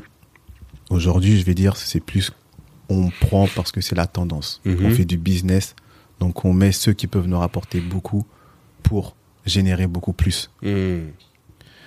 Maintenant, nous, si on arrive à voir cette... euh, on a compris tous les codes que nous, on aime chez Mhm. eux. Et maintenant que nous, on arrive à avoir cette qualité de travail et cette exigence, et qu'on est vu par les mêmes personnes, toutes ces personnes, pour moi, qui allaient, on va dire, chez, euh, chez telle ou telle marque, Mhm. pourront plus facilement se reconnaître à travers ce qu'on fait. Totalement. Et là, ils pourront dire, Mhm. ça nous ressemble de A à Z. Mhm. Et si on arrive à faire passer ce message et que les gens comprennent en fait ça, on va dire que c'est nous la force du peuple. Tout comme si on arrive à comprendre que les matières premières, elles viennent de, de, de nos terres Ouais. et que faut qu'on monte un truc pour que ce soit nous les gagnants dans cette histoire-là. Mhm. Si on arrive à comprendre, à déceler ce système qui a été mis en place, mais à le renverser, Mhm. ben en fait, tu comprends vite fait que toute l'économie change de sens. Mhm. Et bien, dans le projet de Goldaya, à la fin, c'est ça.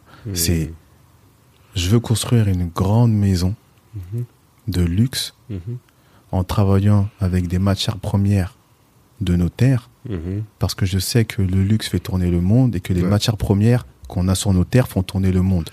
Mhm. Mais pour l'instant, c'est pas nous qui tirons Toutes les, tous les profits tous de les ça. profits. Oui, donc ça veut dire que toi, demain, quand tu seras euh, dans le, la haute joaillerie, par exemple, tu prendras pas les diamants du sang, ces genres de choses-là. Non. Mm. Aujourd'hui, bonjour à lui, Minsal, Mhm. qui lui est lapidaire, tailleur de pierre. Ok. Il a les mêmes valeurs que moi. Et on s'est dit que quand je vais rentrer dans la joaillerie, Mm. c'est lui qui va tailler les pierres. Ok. Et en gros, on va vraiment, parce qu'on parle aujourd'hui de, de politique, RSE, tout ça, Ouais. Mais- jusqu'à où? Mhm. La personne qui en parle, dans quelle position elle est? Mm. Ça veut dire que moi, je te parle de politique RSE parce que j'ai une certaine vision. Et il y a même, ça se trouve, des membres de ma famille qui étaient dans certaines mines ou d'autres Mm. qui ont vécu des trucs et que, voilà. Mhm.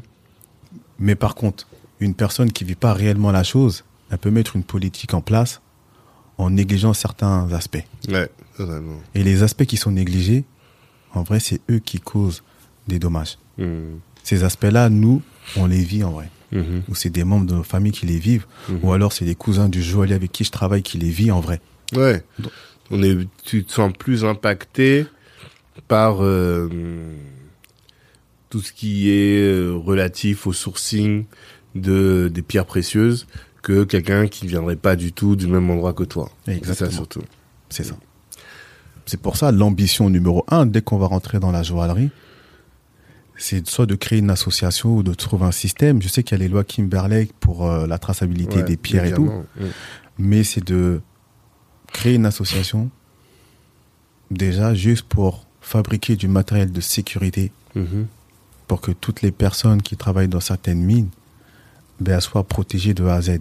Parce Mm. qu'en vrai, même aujourd'hui, on peut voir des reportages. Pourtant, j'ai pas été sur le terrain. Mais c'est pour ça que moi, mon but, c'est d'être sur le terrain pour Mhm. bien comprendre. Mais tout le monde n'est pas protégé Tout le monde n'est pas protégé? Au niveau des, des casques, du matériel de sécurité. Mhm. C'est-à-dire qu'il y a des gens qui peuvent aller dans ces mines ou aller chercher des, matières euh, Mhm. précieuses Mhm. comme ça. Mhm. Et aujourd'hui, grâce à Internet, on peut voir certaines vidéos qui tournent. C'est-à-dire, on peut pas dire euh, non, il sait pas de quoi il parle. Ouais. S'il y a une personne qui vient de mettre une vidéo, c'est passé sur, euh, je sais pas, sur Brut. Bon, c'est réel quand même. Ouais, ouais, ouais. Non, mais ça, je pense que quand on parle des diamants du sang, euh, Blood Diamond, tu Mm, vois, exactement, on- tout le monde l'a vu. Et ça a permis vraiment de d'illustrer quelque chose, de mettre en lumière quelque chose. Donc, il n'y a même pas de sujet là-dessus. Je pense que tout le monde le sait. Mais c'est pas encore, forcément, parce que c'est pas encore euh, suffisamment... euh, les gens ne sont pas suffisamment protégés parce qu'il y a des intérêts qui sont en jeu. Et, Et en jeu. et ça, après, c'est à nous, effectivement, de, de faire notre part. Là-dessus, il y, a, y a- y a rien à dire. Et comment ça... Enfin, tu t'es pas dit... Qu'est-ce qui fait que tu ne t'es pas dit Ah, mais ce morceau-là, il est trop gros. Le fait de créer un empire dans une vraie maison de luxe, de, de bijouterie, pardon, de bijoux. Je pense que je me suis pas dit ça en me disant ça va m'occuper toute ma vie. ouais, c'est-à-dire, Mais je me suis dit c'est un projet qui est démesuré, ouais. qui va au-delà de ce qu'on on imagine, Mhm. Mais qui va me stimuler tout au long de ma vie Mhm. en faisant des choses pour me rapprocher d'un objectif qui, même s'il n'est pas atteint, une personne derrière pourra l'atteindre. Mhm. Et j'ai jamais eu peur de, premièrement, du regard des gens qui peuvent dire ah mais c'est trop gros, euh, c'est trop loin, parce que je sais que tout peut aller très vite. Et ensuite, je, ouais, c'est quelque chose qui m'occupe. J'aime bien les grands défis. Ouais. J'aime bien, c'est, ça me stimule. J'ai encore cet esprit de, de compétition comme quand j'ai commencé le foot Mhm. et que je suis en D1 district. Mhm. C'est ma première année de foot et je dis j'ai envie d'aller en centre de formation. Mhm. C'est-à-dire il doit y avoir neuf divisions d'écart. ça. Et mon ambition c'est d'être là-bas. Ouais. Alors qu'on est des millions à jouer. Ouais, toi, ça te fait pas peur. Oh, ça me Dis fait pas, pas peur. ouais, euh, c'est problématique, c'est risqué. euh, Non, Mm. exactement. On y va, on teste. On y va, on teste. Mhm. Et dans ce projet, c'est exactement ça. Mhm. Et plus on avance dans le projet, Mhm. et plus il y a des personnes du milieu de la joaillerie sur Paris Mhm.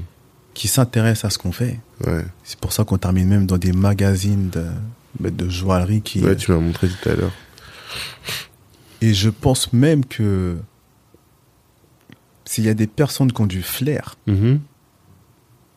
Et qui comprennent la direction que le projet est en train de prendre, Mhm. elles se disent si on mise sur eux, Mhm. Ouais. il peut y avoir un, un game changing comme ils sont en train de dire, tu vois, comme euh, parce qu'en vrai ça va au-delà du bijou. Là Mhm. c'est il y a plein d'axes qui sont abordés et qui peuvent soulever des foules en vrai. Ne serait-ce que dans l'identification. Mhm. Demain, euh, des fois je suis dans des événements et et je vois des personnes qui me disent euh, ben moi je fais du gouache, c'est de la peinture pour représenter des bijoux. D'accord.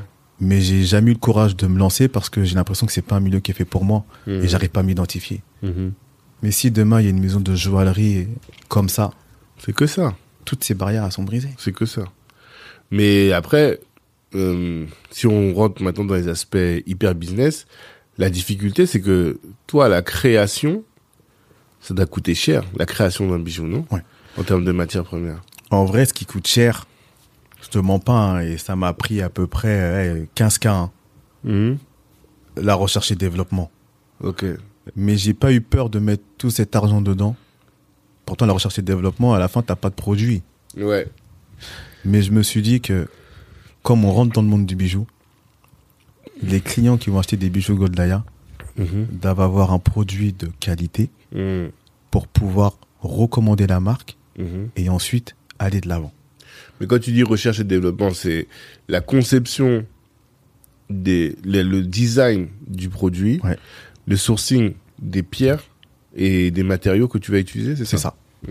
En gros, après, c'est même la, toi, la technicité du produit. D'accord. Aujourd'hui, on travaille avec un certirail. Mhm. Ça veut dire si tu passes ton doigt par-dessus, Mhm. tu vas pas sentir les cristaux.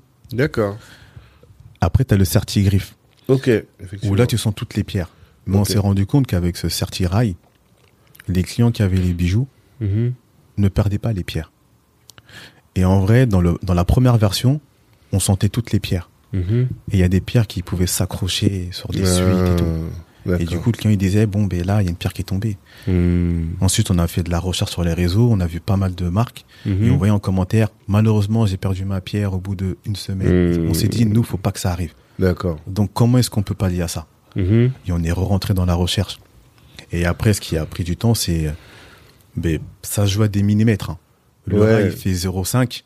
S'il a 0,6 avec la reprise, Mhm. il va être trop épais. Visuellement, ça va être moche. Ouais.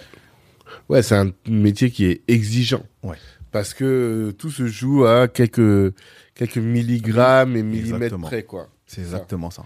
Et c'est à ça qu'on jauge en plus euh, la qualité du joaillier, j'imagine, parce Oui. que euh, si tu fais un truc qui est un peu grotesque avec euh, des trucs qui ressortent, bah forcément on va dire non, il a pas un travail qui est fin. Qui est Et fin. plus ton travail est fin, plus on va considérer que t'es de, de qualité. Exactement. Mmh.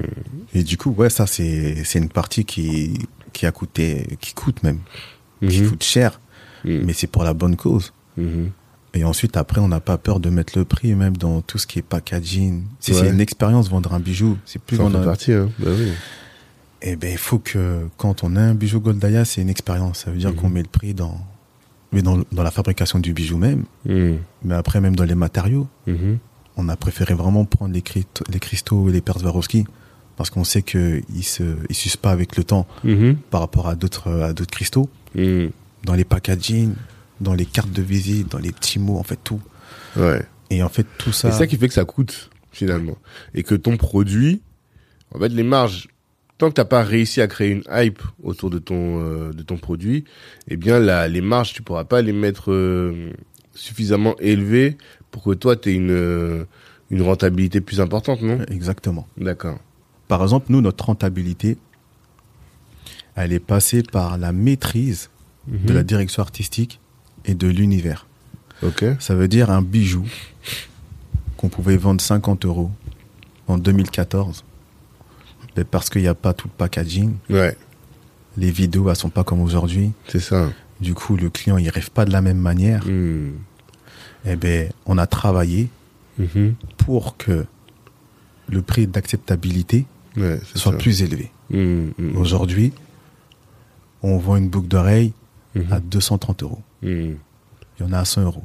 Mais les mêmes, elles étaient vraiment beaucoup plus basses. Ouais. Et j'avais compris quand j'étais dans, dans les backstage des marques de luxe que tout ce qui est autour va contribuer au prix. Et du coup, une fois que j'ai trouvé la formule du bijou, Ouais. j'ai dit à Baldé, faut la garder parce que là, le bijou, il est solide. Les clients, ils sont satisfaits. Mais par contre, tout ce qui est autour, là, c'est pas encore à la hauteur. Hmm. Et on a travaillé à fond pendant trois ans, ça. D'accord.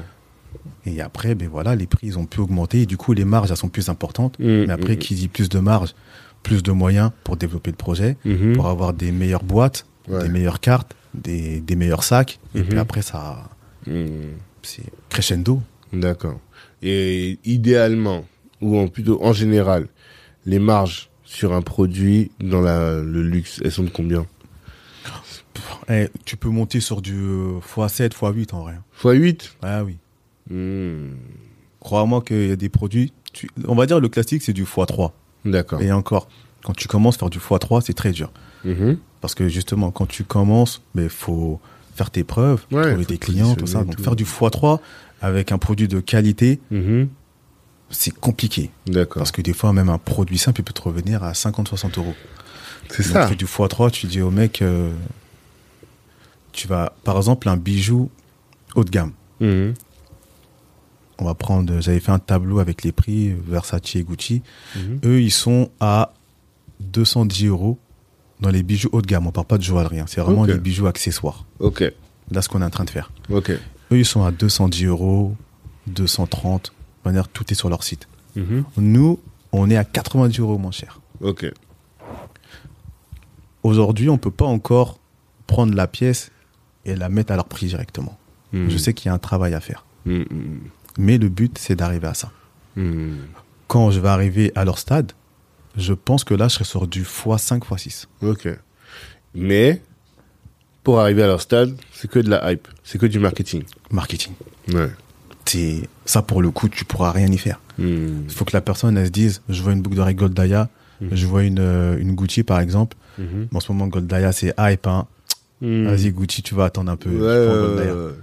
Et quelle stratégie tu mets en place justement pour devenir hype La stratégie que je mets en place là, c'est euh, ce qu'on est en train de faire. C'est Des beaux contenus. les beaux contenus, le message qu'on diffuse. Et en fait, rien que ces deux stratégies-là, c'est en train de faire toute la différence. Mhm. Parce que les gens, ils se reconnaissent. Aujourd'hui, on est dans, un, dans une ère où il y a de plus en plus de personnes qui veulent se lancer, qui osent parler de leurs peurs Mhm. et de leurs problèmes. Mhm. Et à travers Goldaya, ils se reconnaissent. Mhm. Ils disent, mais là, je suis tombé sur une marque qui, qui me vend du rêve sans m'en vendre. Mhm. Qui me vend la réalité d'un rêve, en fait. Tu vois? C'est la réalité pour vivre une vie de rêve. fait. Ouais, je vois. On vend Et en gros, sur les réseaux, cette image-là. La réalité de rêve. c'est ça. Et ça, on, on a eu la réponse comment? On a lancé un casting en 2020, mais là, on a lancé un casting là, pardon, le dernier qu'on a lancé en janvier. Mhm. En un mois, on a eu plus de 1000 candidatures. Mais Plus au total, de 1000 candidatures. Ok, Mais là, sur le début du casting, on en a plus de 7000. ok. Dans Comment les- tu fais pour gérer 7000 mails Ah, t'as vu tout ça là? C'est quoi, c'est des CV Mais ça, c'est des les, books? les trucs modèles, là, les fiches. Après, il y a toutes les. Après, on, on retranscrit tout ça. Mhm. Dedans, on a demandé pourquoi Ouais. Goldaya. Mhm. Et il n'y a rien de plus précieux que le feedback d'un client Mhm. aujourd'hui. Mhm. Eh bien, il nous détaille tout. D'accord. Quand je te dis il nous détaille tout, c'est c'est pas euh, parce que j'aime la marque. Mhm. C'est Goldaya m'inspire ça, ça fait ça, ça représente ça par rapport aux autres marques, vous avez ça de différent. Mhm. Et quand tu vois plus de 1000, 2000, 3000 fois des mots en commun, tu dis c'est pas le hasard. Non, mais c'est pas du hasard.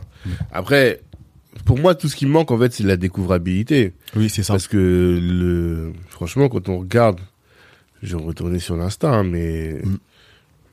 c'est, la- c'est juste que les gens, ils ne le connaissent pas. S'ils le connaissaient, Ouais. ben, il n'y aurait exemple, pas de problème. Je vais te faire lire un feedback d'une euh, d'une personne hier. Je vais voir mon, mon- Non, c'est pas mon Mac. Et la personne, elle a dit ça. Elle a dit, euh, elle a dit, j'ai j'ai découvert Goldaya Mhm. et quand j'ai découvert et quand j'ai osé être curieuse et aller sur leur Instagram, Mm. ça m'a ouvert les yeux. Je me suis dit, ah d'accord, je viens de découvrir quelque chose de De particulier. de, particulier. Tu vois Et, et, et, le, et le truc, c'est ça aujourd'hui. C'est pour ça, cette année, ce qu'on va faire, c'est vraiment l'exposition.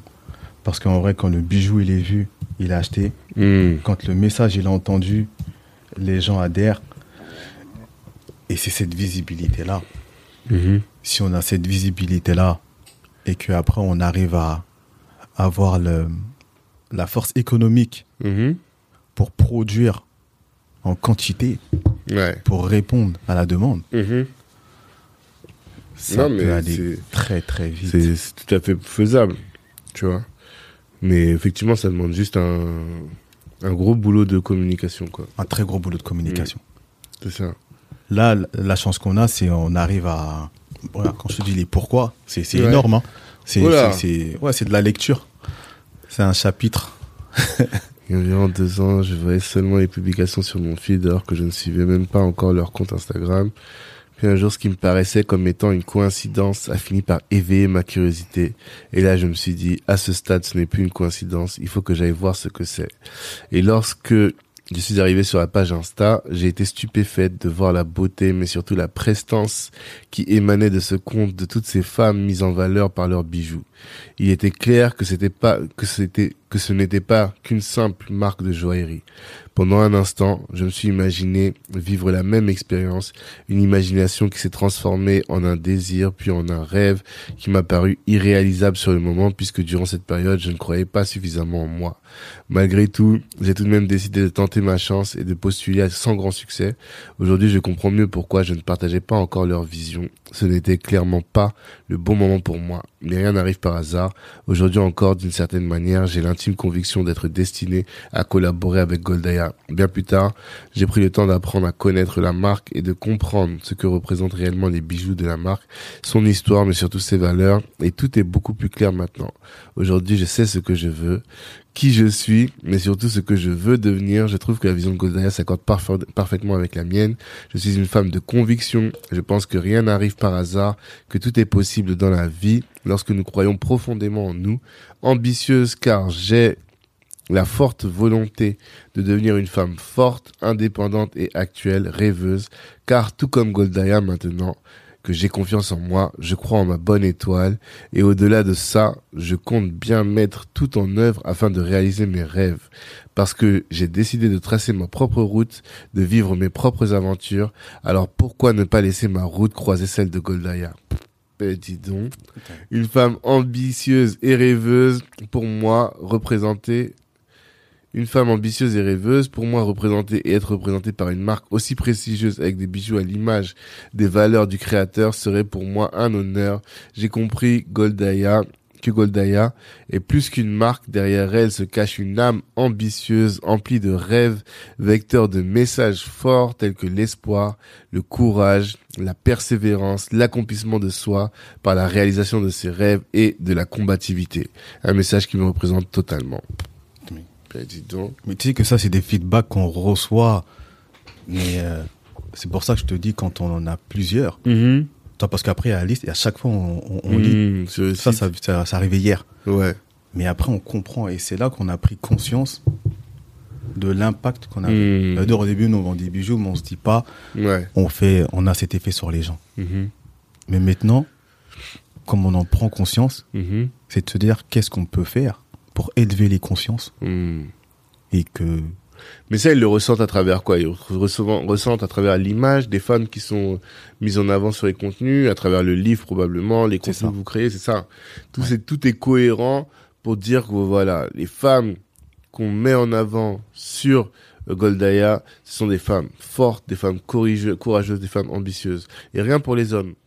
Les hommes, ça arrive là. Ça arrive. Parce que j'avais commencé les hommes dans le textile. Ok. Mais quand je suis arrivé dans le bijou, euh, j'avais plus d'idées pour les femmes. Ah. Et du coup, comme j'avais plus d'idées pour les femmes, j'ai dit, euh, ben tiens, je vais représenter la femme en vrai, Mhm. à l'image de ma mère et de ma sœur. Parce Ok. que mes parents, ils sont séparés, et puis après, ma mère, elle m'a élevé une grande partie seule. Mhm. Après, il y a mon beau-père. Mhm.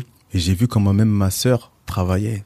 Elle allait au marché, elle se réveillait pour me ramener 5 euros. C'est ça. Et en gros, je me suis dit, ben, la femme, comment je vais la représenter C'est à l'image de ça. Mhm. Et ensuite, j'ai construit l'univers. Et là, je me suis dit, je dois revenir quand même à mon premier amour. Tu sais, j'aimais bien créer des univers pour les hommes. Ouais. Et c'est ce que je vais faire à partir de mars, puisqu'on va ouvrir le casting pour hommes. D'accord. Et comme ça, il y aura vraiment l'homme et la femme Goldaya. Mhm. Parce que même mon frère, il commence à me, Bah, à mettre ça. la pression. Normal. Il faut aussi des bijoux pour euh, parce que ces valeurs d'ambition, de se réaliser, on se reconnaît dedans aussi. Et elles Exactement. sont elles sont pas genrées. Les hommes aussi ont cette même volonté et donc euh, s'il y a des bijoux pour les euh, Ah pour oui, les ça, c'est sûr. euh, Ce serait Moi-même, je vais les porter, parce que là, je porte euh, un bracelet beau pour femme. Ouais. Parce que toi, je les teste en plus hein, pendant longtemps Mmh, pour voir comment ça réagit. Et j'aime bien parce que ça, c'est solide. D'accord. Mais pour les hommes, j'ai des idées, j'ai les croquis, il y a tout. Donc toi, ton taf, Ouais. c'est dessiner, dessiner. Ouais. Beaucoup particulièrement. C'est ça. Après, tu vas voir euh, Baldé toujours? Baldé. Voilà. Ensuite, il y a aussi euh, Céline Farah, qui est une gouacheuse, qui a fait un gouaché. euh, c'est euh, la peinture en fait qui représente le bijou que j'ai imaginé. D'accord. Après, à côté, ben, il y a Johan Lostelier, qui lui est Mhm. photographe spécialisé dans dans la bijouterie, Hmm, pour vraiment avoir des beaux visuels sur Internet, comme on peut voir sur les écrans. Après, il y a, il y a toute une équipe autour. Il y a l'équipe vidéo, j'ai l'équipe photo, j'ai après l'équipe avec Baldé. Mhm. Il y a Minsal qui, eux, seront vraiment dans la partie joaillerie, Mhm. avec qui je vais commencer à travailler pour la fin de l'année. Il y a vraiment toute une équipe qui est en place depuis plus de 10 ans, en vrai. Et, vous êtes combien au sein de Goldaya aujourd'hui? Au sein de Goldaya, on est 5. Ok. J'ai Jérémy, Mhm. directeur commercial. On a David, qui lui est psychologue et en même temps aide à la stratégie de développement sur le très long terme. Ok. Ensuite, on a Guillaume Sanon, qui est le développeur web. Ok. Comme ça, au niveau euh, réseau, on est vraiment Ouais, quali. Hmm. Et ensuite, on a Myriam Chib, qui est prof de français. Ok. Et euh, c'est elle qui m'aide justement quand je fais les reformulations dans, dans les Mhm. différents tomes qui vont arriver. Ok. Et ça, c'est une équipe de cœur, c'est Mhm. avec qui j'ai euh, j'ai tout traversé. D'accord. Mais c'est top. C'est top. Et euh, quels sont vos besoins là aujourd'hui alors? C'est euh, communiquer. Nos besoins, ouais, je pense, c'est communiquer. Mhm. Pour communiquer, il faut un budget de communication. Ouais, totalement. Ça veut dire, c'est euh, ouais, c'est la visibilité Ouais. et je pense un budget pour renforcer la trésorerie, mais Mhm. qui sera dédié à l'exposition. Hmm. Et on va dire tous les risques, entre guillemets, de recherche et développement Mhm. de produits, de- d'images, ils ont été pris. Ouais. Ça veut dire que là où ça peut faire peur, c'est si on nous donne une somme et on dit je vais essayer de développer un produit. Ouais, on ne sait ouais. pas si ça va arriver. Là, tu as plus développé, sauf les hommes. Sauf les hommes. Mais avec les matrices qu'on a trouvées, on va les garder. Donc on sait très bien que ça va marcher Hmm. en termes de qualité. D'accord. C'est-à-dire que tous ces risques-là, ils ont été financés par nous. Mhm. C'est-à-dire qu'aujourd'hui, en vrai, s'il y a des fonds, Mhm. On sait exactement quoi faire Hmm. et on peut dire on peut atteindre tel résultat Ok. parce qu'en vrai, ben voilà, c'est un exercice de maths et de Mhm. projection, Ouais. mais en fait tout est là en vrai. C'est Hmm. tout est palpable. Ça veut dire que, par exemple, si on met euh, 100 euros sur, euh, je sais pas, une euh, communication, Ouais. en fait, on sait comment elle va prendre. Hmm. On peut doubler tous les résultats si on met plus. Non, totalement. Totalement. Donc c'est ça. Aujourd'hui, c'est ça, c'est la communication. Et Mhm. je sais que plus la marque va être vue, le message, il parle à tout le monde. La chance qu'on a, c'est qu'on vient de, de milieux vraiment populaires où il y a la mixité et c'est une très grande richesse. Ouais. C'est-à-dire que même à travers ce projet, quand on fait les castings, Mhm. on a toutes les nationalités du monde. Tu vois Ouais, vous n'êtes pas euh, étiqueté marque de joaillerie pour noir. Non. Non. C'est de toute façon vos visuels sont divers et c'est ça qui fait peut-être votre richesse aussi. Les modèles que tu vois, en vrai, c'est les modèles que je croise moi quand je Mhm. sors. Là. Ouais. Je vais en face et Mhm. je peux dire bonjour à elle, à elle, Hmm. à lui. Ok. Mais euh, après, ce qui fait la force aussi, je pense, c'est euh, le fait de voir une marque comme ça. Les gens sont choqués quand ils savent que c'est un noir qui est derrière. Ben j'imagine. Parce sont- que ouais, j'imagine. Quand je vais dans des salons de joaillerie, des fois, Mhm. euh, on me dit euh, oui, mais il est où le créateur Je dis c'est moi, c'est vous qui faites ça. Hmm. Je dis, ouais, c'est moi. Mais c'est vous qui faites ça. ouais. Je viens de te dire. Ah bon, c'est top. C'est top. Bon, on va venir aller vers les questions de la fin. Euh, première question.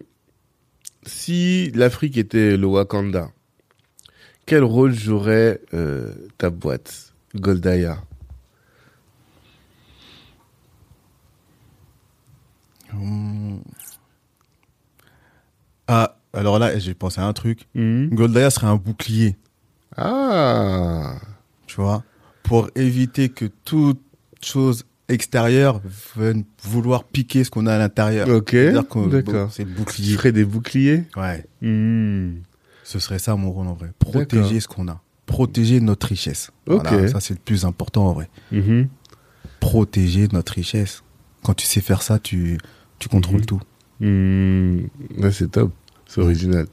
On me l'avait jamais faite. Ah, voilà. Pourtant, j'impose souvent cette question. D'accord.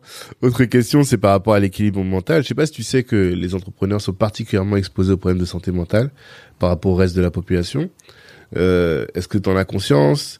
Comment est-ce que toi tu fais pour te préserver? Est-ce que tu as des, des petites recettes comme ça, des petites astuces? Ouais, je- j'en ai conscience. Hein. Mhm. Honnêtement, depuis. euh, ça va faire. Depuis 2018 que j'ai un très bon équilibre de vie. T'as un? Un bon équilibre de vie. Ok, Mais d'accord. par contre, de 2014 à 2000. euh, ouais, de, de 2014 à 2018, Mhm. aujourd'hui, je pense que j'ai fait beaucoup de semi-dépression. Ah, de 2014 à 2018 Ouais. Ok, Où j'ai des grosses remises en question. Mhm. J'ai des pertes de confiance euh, incroyables. Ok. Je remets tout en doute. Mhm. Même physiquement, je change. Mhm. Je j'arrive plus à faire le, le mix entre mon travail Mhm. et euh, ma vie, on va dire personnelle. Du coup, je perds même la femme avec qui j'étais pendant pendant la fille qui pendant sept ans. Mhm. Je me revois avec euh, une autre personne, mais voilà, je suis trop axé travail. Les résultats ils prennent pas comme euh, comme il faut. Du coup, je travaille pas intelligemment. Je et c'est là que David m'a beaucoup aidé. J'ai beaucoup parlé avec lui pour, euh, on va dire, ouais, pour l'une des premières fois de ma vie, j'ai réussi à m'ouvrir D'accord. parce que je suis quelqu'un de très, euh, Ouais. très réservé en fait de base. Mais cet équilibre de vie que tu as aujourd'hui, comment est-ce qu'il se manifeste? Comment est-ce que concrètement il, il existe? Honnêtement, cet équilibre de vie là, je dois dire un grand merci à ma femme qui m'a euh, fait prendre conscience de certaines choses, même dans mon côté spirituel. Ok. Dans mon côté spirituel, ça m'a donné une certaine discipline. Mhm. Et ensuite, j'ai su euh, faire le, le partage entre euh, le temps de famille Mhm. et le temps de travail. Et j'ai accepté, en discutant avec elle, de dire que le temps de travail, pour l'instant, sera plus fort que le temps de famille. Mhm. Mais Ouais, C'est un sacrifice, mais temporaire. temporaire. Ok. Et le fait qu'on que ce soit mis à plat, Mhm. rien que ça, ça me cadre. Mhm. Ça veut dire que j'ai mes temps de spiritualité, Ouais. je sais que j'ai une grande partie travail, Mhm. mais je sais aussi que j'ai cette partie famille, Mhm. et ça m'aide à être... euh, Mhm. à être mieux avec moi-même et pas de me dire oh mince euh, je lui dis dimanche prochain mais je l'ai pas fait et je culpabilise Mhm. après puis voilà Totalement. Totalement, je vois très bien. Et euh, voilà, on a parlé pendant une bonne heure et demie, une heure trente et une. Qu'est-ce Ah que oui. tu veux absolument que les personnes qui écoutent retiennent de, ce, de cette discussion?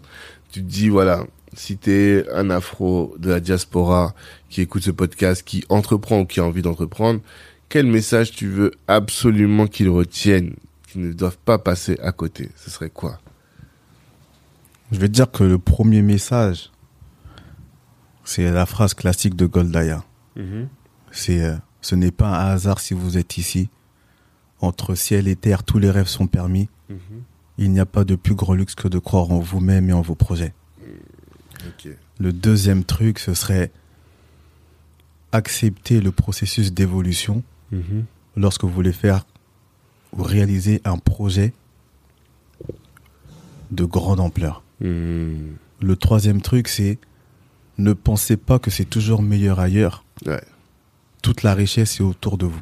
Mhm. Et le quatrième truc, c'est avec la conviction, le sérieux l'engagement et la fédération, vous pouvez réaliser tout ce que les gens ne vous pensent pas capables de faire. Mhm. Donc c'est vraiment toutes ces choses-là que je veux que je veux transmettre et que on dit que l'Afrique est euh, la terre du futur là. Mhm. C'est- Pour moi c'est déjà dès maintenant Ouais.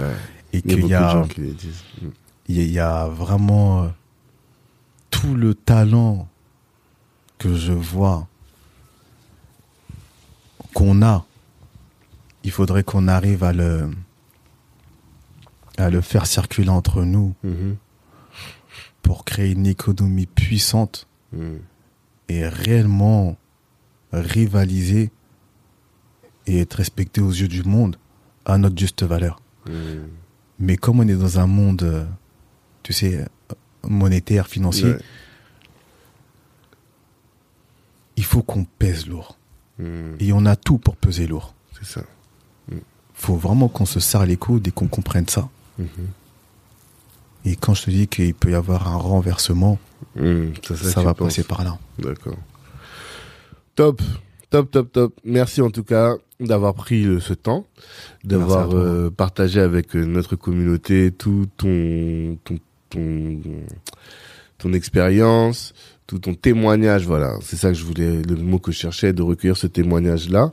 Vra- Vraiment, comme je te disais, nous on est content de voir des frères qui vont sur des sentiers où on ne nous attend pas et qui opèrent, qui exécutent de manière qualitative, en tout cas comme on le voit là. Moi je te dis c'est la première chose que j'ai vue quand je suis rentré ici, ça m'a ça m'a interpellé, tu vois. Ah, merci. Et ça ça fait plaisir à voir et comment tu pousses les concepts jusqu'au bout, le 7, le 9, la marque. Ça c'est c'est toujours des bons signes en tout cas en termes d'entrepreneuriat. Après il reste à exécuter mais tu prends une bonne direction.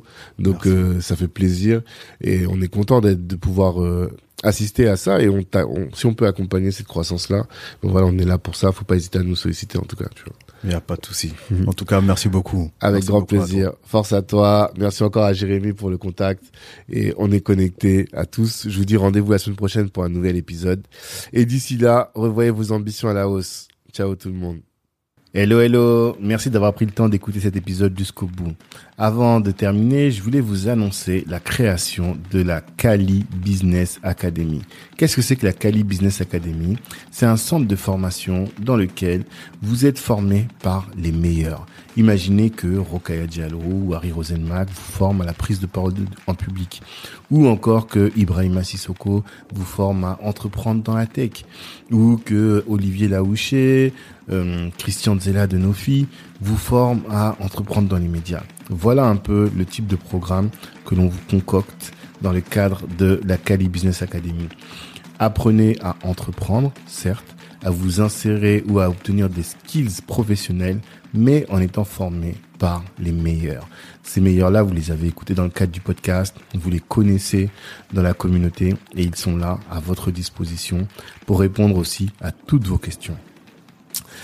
C'est ce centre de formation pour le découvrir. Eh bien, ce que je vous invite à faire, c'est de nous suivre Black Network sur tous les réseaux sociaux, d'aller sur notre site internet aussi, de vous inscrire pour recevoir notre newsletter. Et là, vous serez informé régulièrement des différentes sessions de formation en présentiel ou à distance que nous allons organiser. Et puis, par rapport au podcast, eh bien, comme je vous le dis toujours, merci de partager autour de vous. Vous avez sûrement dû euh, considérer que ce que vous avez entendu vous a édifié et pourrait intéresser un de vos frères, une de vos sœurs ou un de vos contacts. Eh bien, si vous partagez, si vous commentez sur euh, Apple Podcast, ça va nous aider à faire grandir le podcast et à toucher un maximum de monde. Merci pour votre attention.